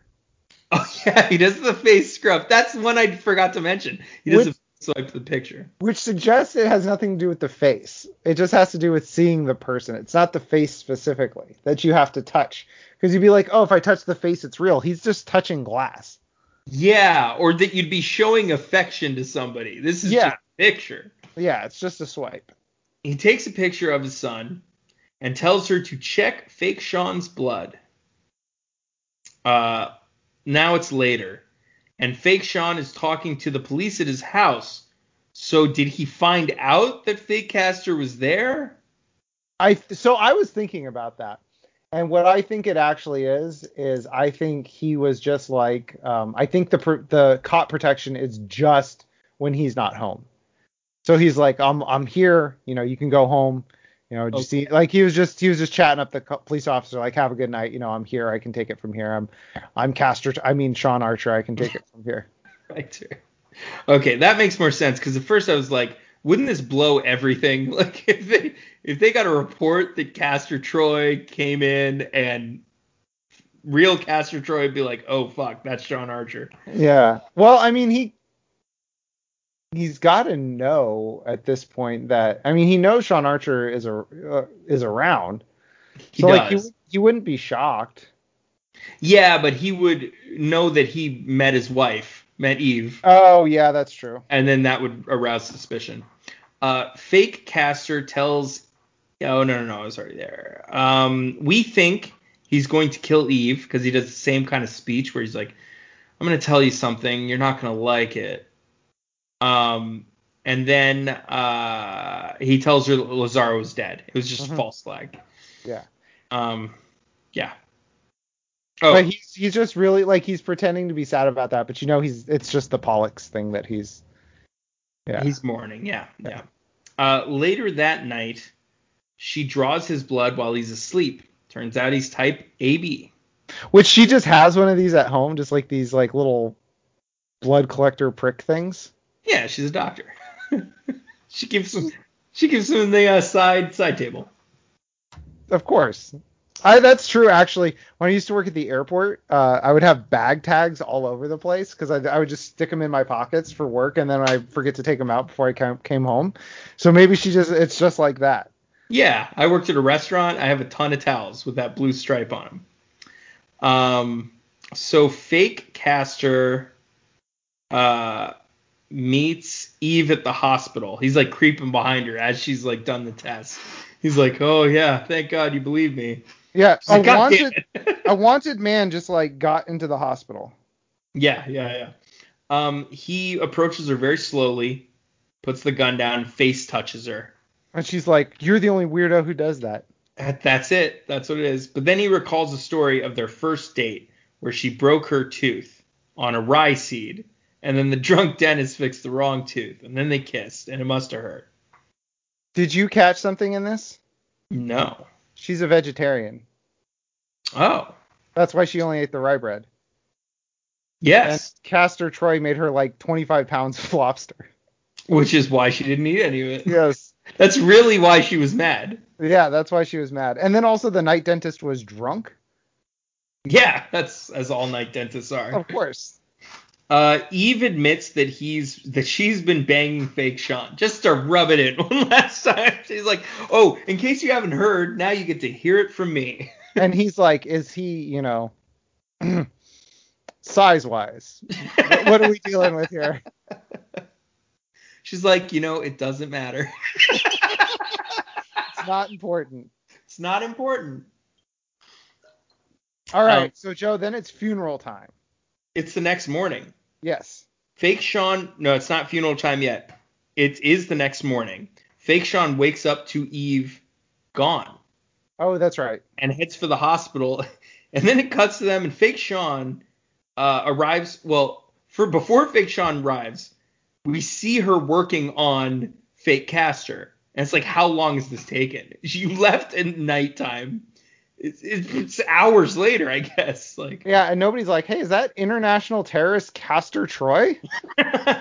why are you working? Why are you helping him? Yeah. He didn't he kill your son? Like even if you don't know who Castor Troy is, if you work with Eve Archer, you would know who Castor Troy is. you know the story. Yeah. Um, rips the towel. So fake Sean arrives at the hospital with his goons. This is a red flag. um, uh, and he rips the towel off the head of a wound victim, head wound victim. And Eve then lies to him. And I don't understand why he's walking around with his goons. Like, wouldn't people, certainly all his FBI friends, would know.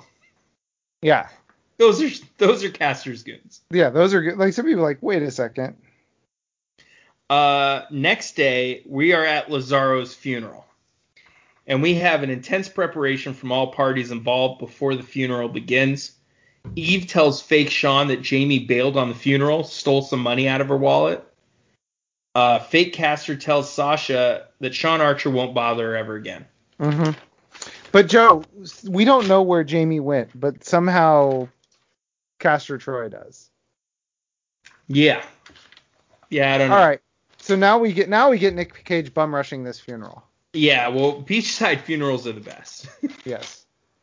uh, we get lots of seagulls, followed by infinite waves of doves. Just so just- many doves. You just see them congregating in the back of the church as the proceeding is going. Yep. And we gotta. So we learned that um, his boss was Catholic. This is a classic Catholic uh, funeral Yes. with the incense. Catholics love that incense dust. Yes. Um, but I just love there is a scene where the doves are just there. And you can just see them. There's 20 of them. It's like they didn't know what to do with them. Just hanging out. They're just gonna let them hang out. Uh, fake castor lights candle and then sends an altar boy to hand fake Sean. Remember, fake Sean is Castor Troy. Correct. Ruthless murder. A picture of his dead son. Correct. To to in theory enrage Castor Troy. Sending the lamb to slaughter. Yep. Uh, fake Sean and Eve keep looking at each other back and forth. Uh, fake Castor enters after the funeral and places his gun on the table dramatically. Fake Sean walks through hordes of doves. Hordes is the best way to to explain it. Like to describe it. hordes of doves while babbling in fake Latin. Just like domine humana. Um, a goon brings Eve in. Oh yeah, hold on. He does a thing where he there's like a shot of Jesus, and then John Travolta does the Jesus pose, and then it cuts to Jesus again, just in case you missed it before. Yeah, just in in case you didn't pick that up. Um, yes. Uh, Goon brings in Lars, the Goon, brings Eve in and throws her between the standoff. Fake Sean says, "Why couldn't you just kill yourself or let it go?" Fake Archer says, "No father could." Fake Sean says, "Neither could a brother." Sasha comes and says, "Neither could a sister." sister. Sasha then what is happening? Like did Sasha not hear any of this? Like what what's the context of that response? Sasha thinks that Nick Cage is Castor Troy, so she's working with Castor Troy to kill Sean Archer, who is actually Castor Troy. I understand that's what they're going for. but how do you hear Sean Archer, fake Sean Archer, say and a brother? like they're saying the people that no father could. Nick Cage says no father could. I don't know, Joe. It's Joe, the script bizarre doesn't hang together. Uh, So I just love ever evolving Mexican standoff because then like Eve shows up and then like the thugs show up and there's just this massive like six part Mexican standoff. Yeah, well, Black Thug shows up last. He's like there. He's like, "How about you drop your gun?" And they're like, "Oh boy." Um. So yeah, I said Sasha. Uh. Oh, Sasha then calls fake Sean Archer Archer. So none of this makes any sense. Sasha does not seem to realize the Castor's goons are work. Castor's goons are working for Sean. That's the giveaway. Moving on. Okay. She's not very bright, Joe. She's not.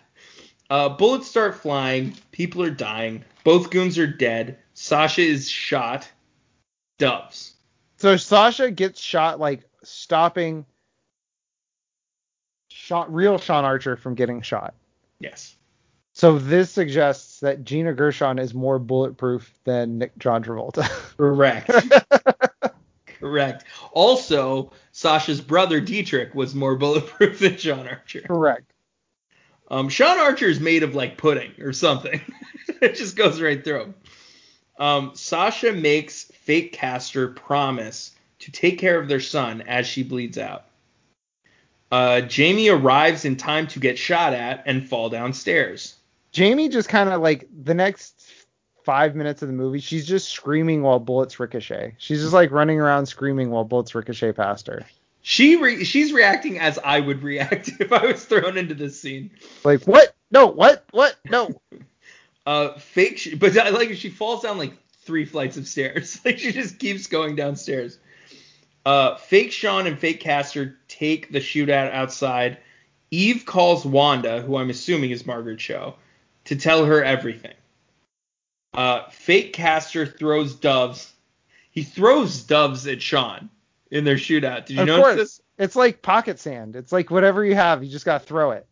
he's he's sitting over doves and he just throws one up like scatters them in his face uh, which blinds him and t- and then he tackles him uh, jamie grabs a gun jamie's got a gun uh, I stops was I thought that that would be a He didn't. He didn't sing that, did he?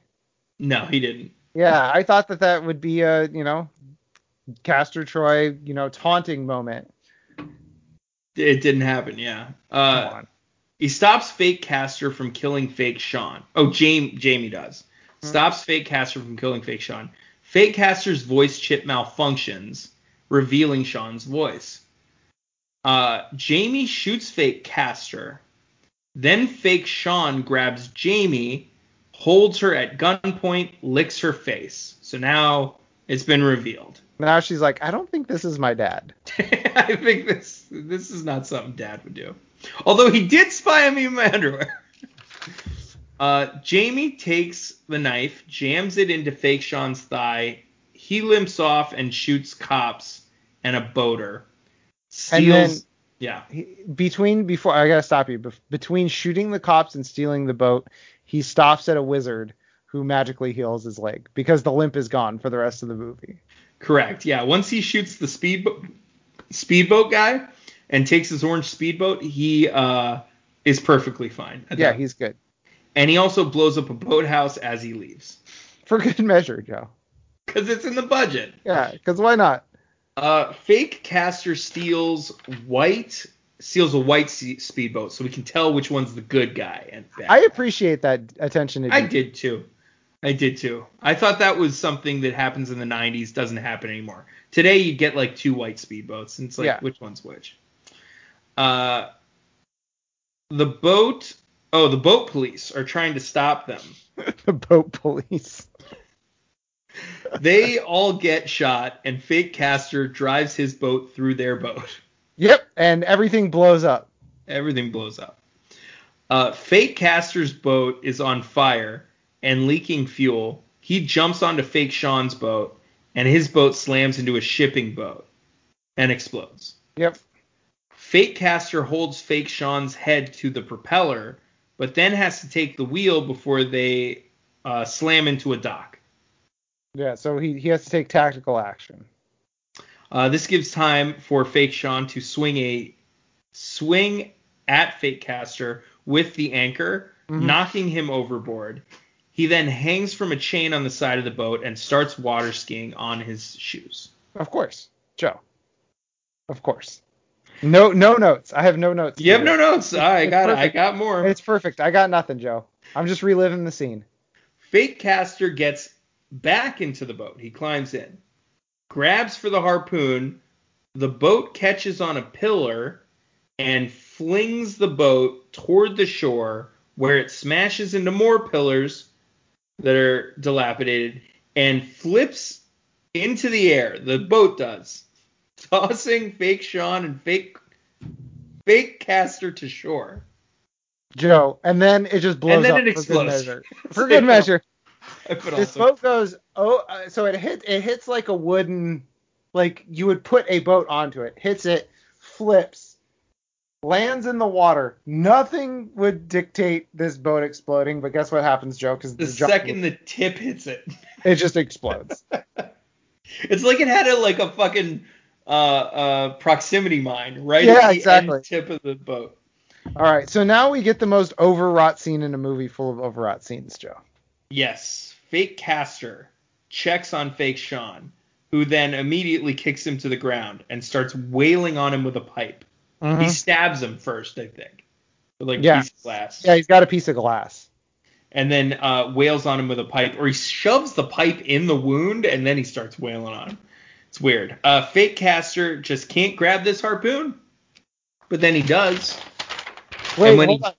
Yeah, oh yeah no i get it yeah the harpoon gun yeah he just can't grab the harpoon gun yeah But then he finally gets it, plunges it into Fake Sean's leg, and backs him toward a shipwrecked ship. Mhm. Fake Sean grabs the harpoon as it fires. Okay? yep And that keeps it from, from firing. And starts cutting Sean's face, which is his face. So real Sean will never forget or something. so he's scarring it up He's fucking it up for spite. mm-hmm Um, fake castor nut shots fake Sean before he can do any serious middle of the face damage. Uh, firing the harpoon and pinning him to the boat. Uh, and he's dead. Yes. But first, Fake Sean sings "Ready for the big ride, baby" as he bleeds out. Yeah. Joe. This is all Jesus stuff. This is all to get him to a Jesus pose at the end. Like the the crown of thorns making his forehead bleed. The um the holes in his body. The spear of Longinus piercing his side is what mercifully kills Jesus in the the thing. None of this is earned. There's no Jesus story here. There's like, you know what? Uh, he's oh, and the way he ends up, he's he's got his arms out, like none of this is earned. But he's like, John Woo's like, mm, Jesus. Is the message that Castor Troy is Jesus? That's what I'm wondering. he's the Jesus figure. Yeah, I guess so. So then the whole FBI shows up, uh, including Margaret Cho, who arrives Yes. and calls fake Castor Archer, revealing that she now knows that it's Archer and everything's gonna be okay. Jesus, I punched my microphone again. Sorry. And then so they have their little conversation. Not important. But does the FBI only have one ambulance? Yes, because he gets put into an ambulance. Fake Carter does. With, Fake uh, Archer. with fake Sean. Yes. Fake Castor and fake Sean are in it. And then fake Castor takes the wedding ring off of fake Sean's hand. Correct. Because yes. Then they're in the ER, and the surgeon assures. Oh wait, before we get there, I'm sorry. Eve kisses fake Castor, and like a day ago, she couldn't even look at Castor's Well, she face. knows it's her husband now. Right, but but she she knew kind of the whole time they were in the hospital, and she like couldn't even look. Like she was visibly uncomfortable with like the appearance of Nick Cage's face. But then she kisses Nick Cage on the face. Couldn't she just wait until he gets his old old face back? I guess, yeah. Um, yeah. So they're in the ER now. New surgeon is there. He assures Fake Castor that when he wakes up, everything will be restored. hmm And he's like, Uh, maybe don't re-inject the the fat. Yeah, maybe keep the love handles off. Fake Castor says he won't need his bullet wound anymore. Now they're back at the suburbs where Eve works at home. Sean arrives slowly and uh, they hug. He arrives slowly through the windows. You kind of see him pass by dramatically. Why is this so smoky? Oh, why is it smoky outside? Because it's a dream. This scene, inside and outside the house, very smoky. Yeah. Well, it's in California. I guess so. Yeah, it's it's fire season. Yeah. Uh, Jamie shows up. She's normal now, but she runs like an idiot. All it's a tradition in this in this uh, podcast series.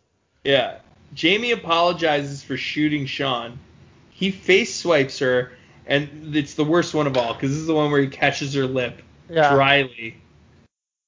And it's sexual. And she looks gross. She looks like grossed out, and we're grossed out, and it's just very disgusting. Uh, Sean introduces the family to Adam, uh, the little boy, Castor's Mhm. son. Says he uh, needs a place to live. And Jamie face swipes him, initiating him into the family. And then Eve says she's cool with the last minute adoption. And that is the end of the movie. So the real ending to the movie Uh, is like so John Travolta, and we're almost at three hours, so we got to finish up real quick because the recording will just end. oh, okay. Um, so John Travolta brings in the family. He's like, "Hey, this is Adam. He's gonna be part of our family now." Perfect. Jamie takes him upstairs. They're playing like, "Adam, this is your room." Blah blah blah. And Adam's like, "Thank you, Jamie. This is so great." Trips, falls, and she's like, "Adam, are you okay?" He's like, "Yes, I could eat a peach for hours." Adam is Castor Troy. oh no! Dun dun dun His little Okay. body. Okay. All right. So a few notes from this. Um, uh, I took notes. Some of these I forgot to tell you. One, Castor Troy has diabetes, according to his blood glucose levels. He's diabetic. Okay. Two, there is a early script part that was cut where when Sean Archer is undercover as Castor, when he gets out of Erewhon, he goes to Castor Troy's mom's house. It's supposed to be played by Jack Nicholson in drag. Wait, what? No, wait. Say that again. Jack Nicholson in drag. Is supposed to be his mom. Castor Troy's mom. That was cut out of it. That's And insane. I think that's it. So That's a that's a good one. Yeah. So Joe, awesome movie, perfect movie. No notes. Pretty much. Okay. So we will be back next or two weeks with another perfect movie, Broken Arrow, and Joe we'll give the people some impressions of Fast Nine. We won't do the full treatment, but we will have seen Fast Nine by the next time we talk. So. Thanks for listening, everybody. If you like what you heard, please rate, review, and subscribe in your podcast app of choice. If you didn't like what you heard, just subscribe. So, like I said, we will be back in two weeks with Broken Arrow. And so, for Joe, now wearing his own face, this is Yes. Jeff wearing his own face. I've scarred his up though. And I want to take Joe's face off.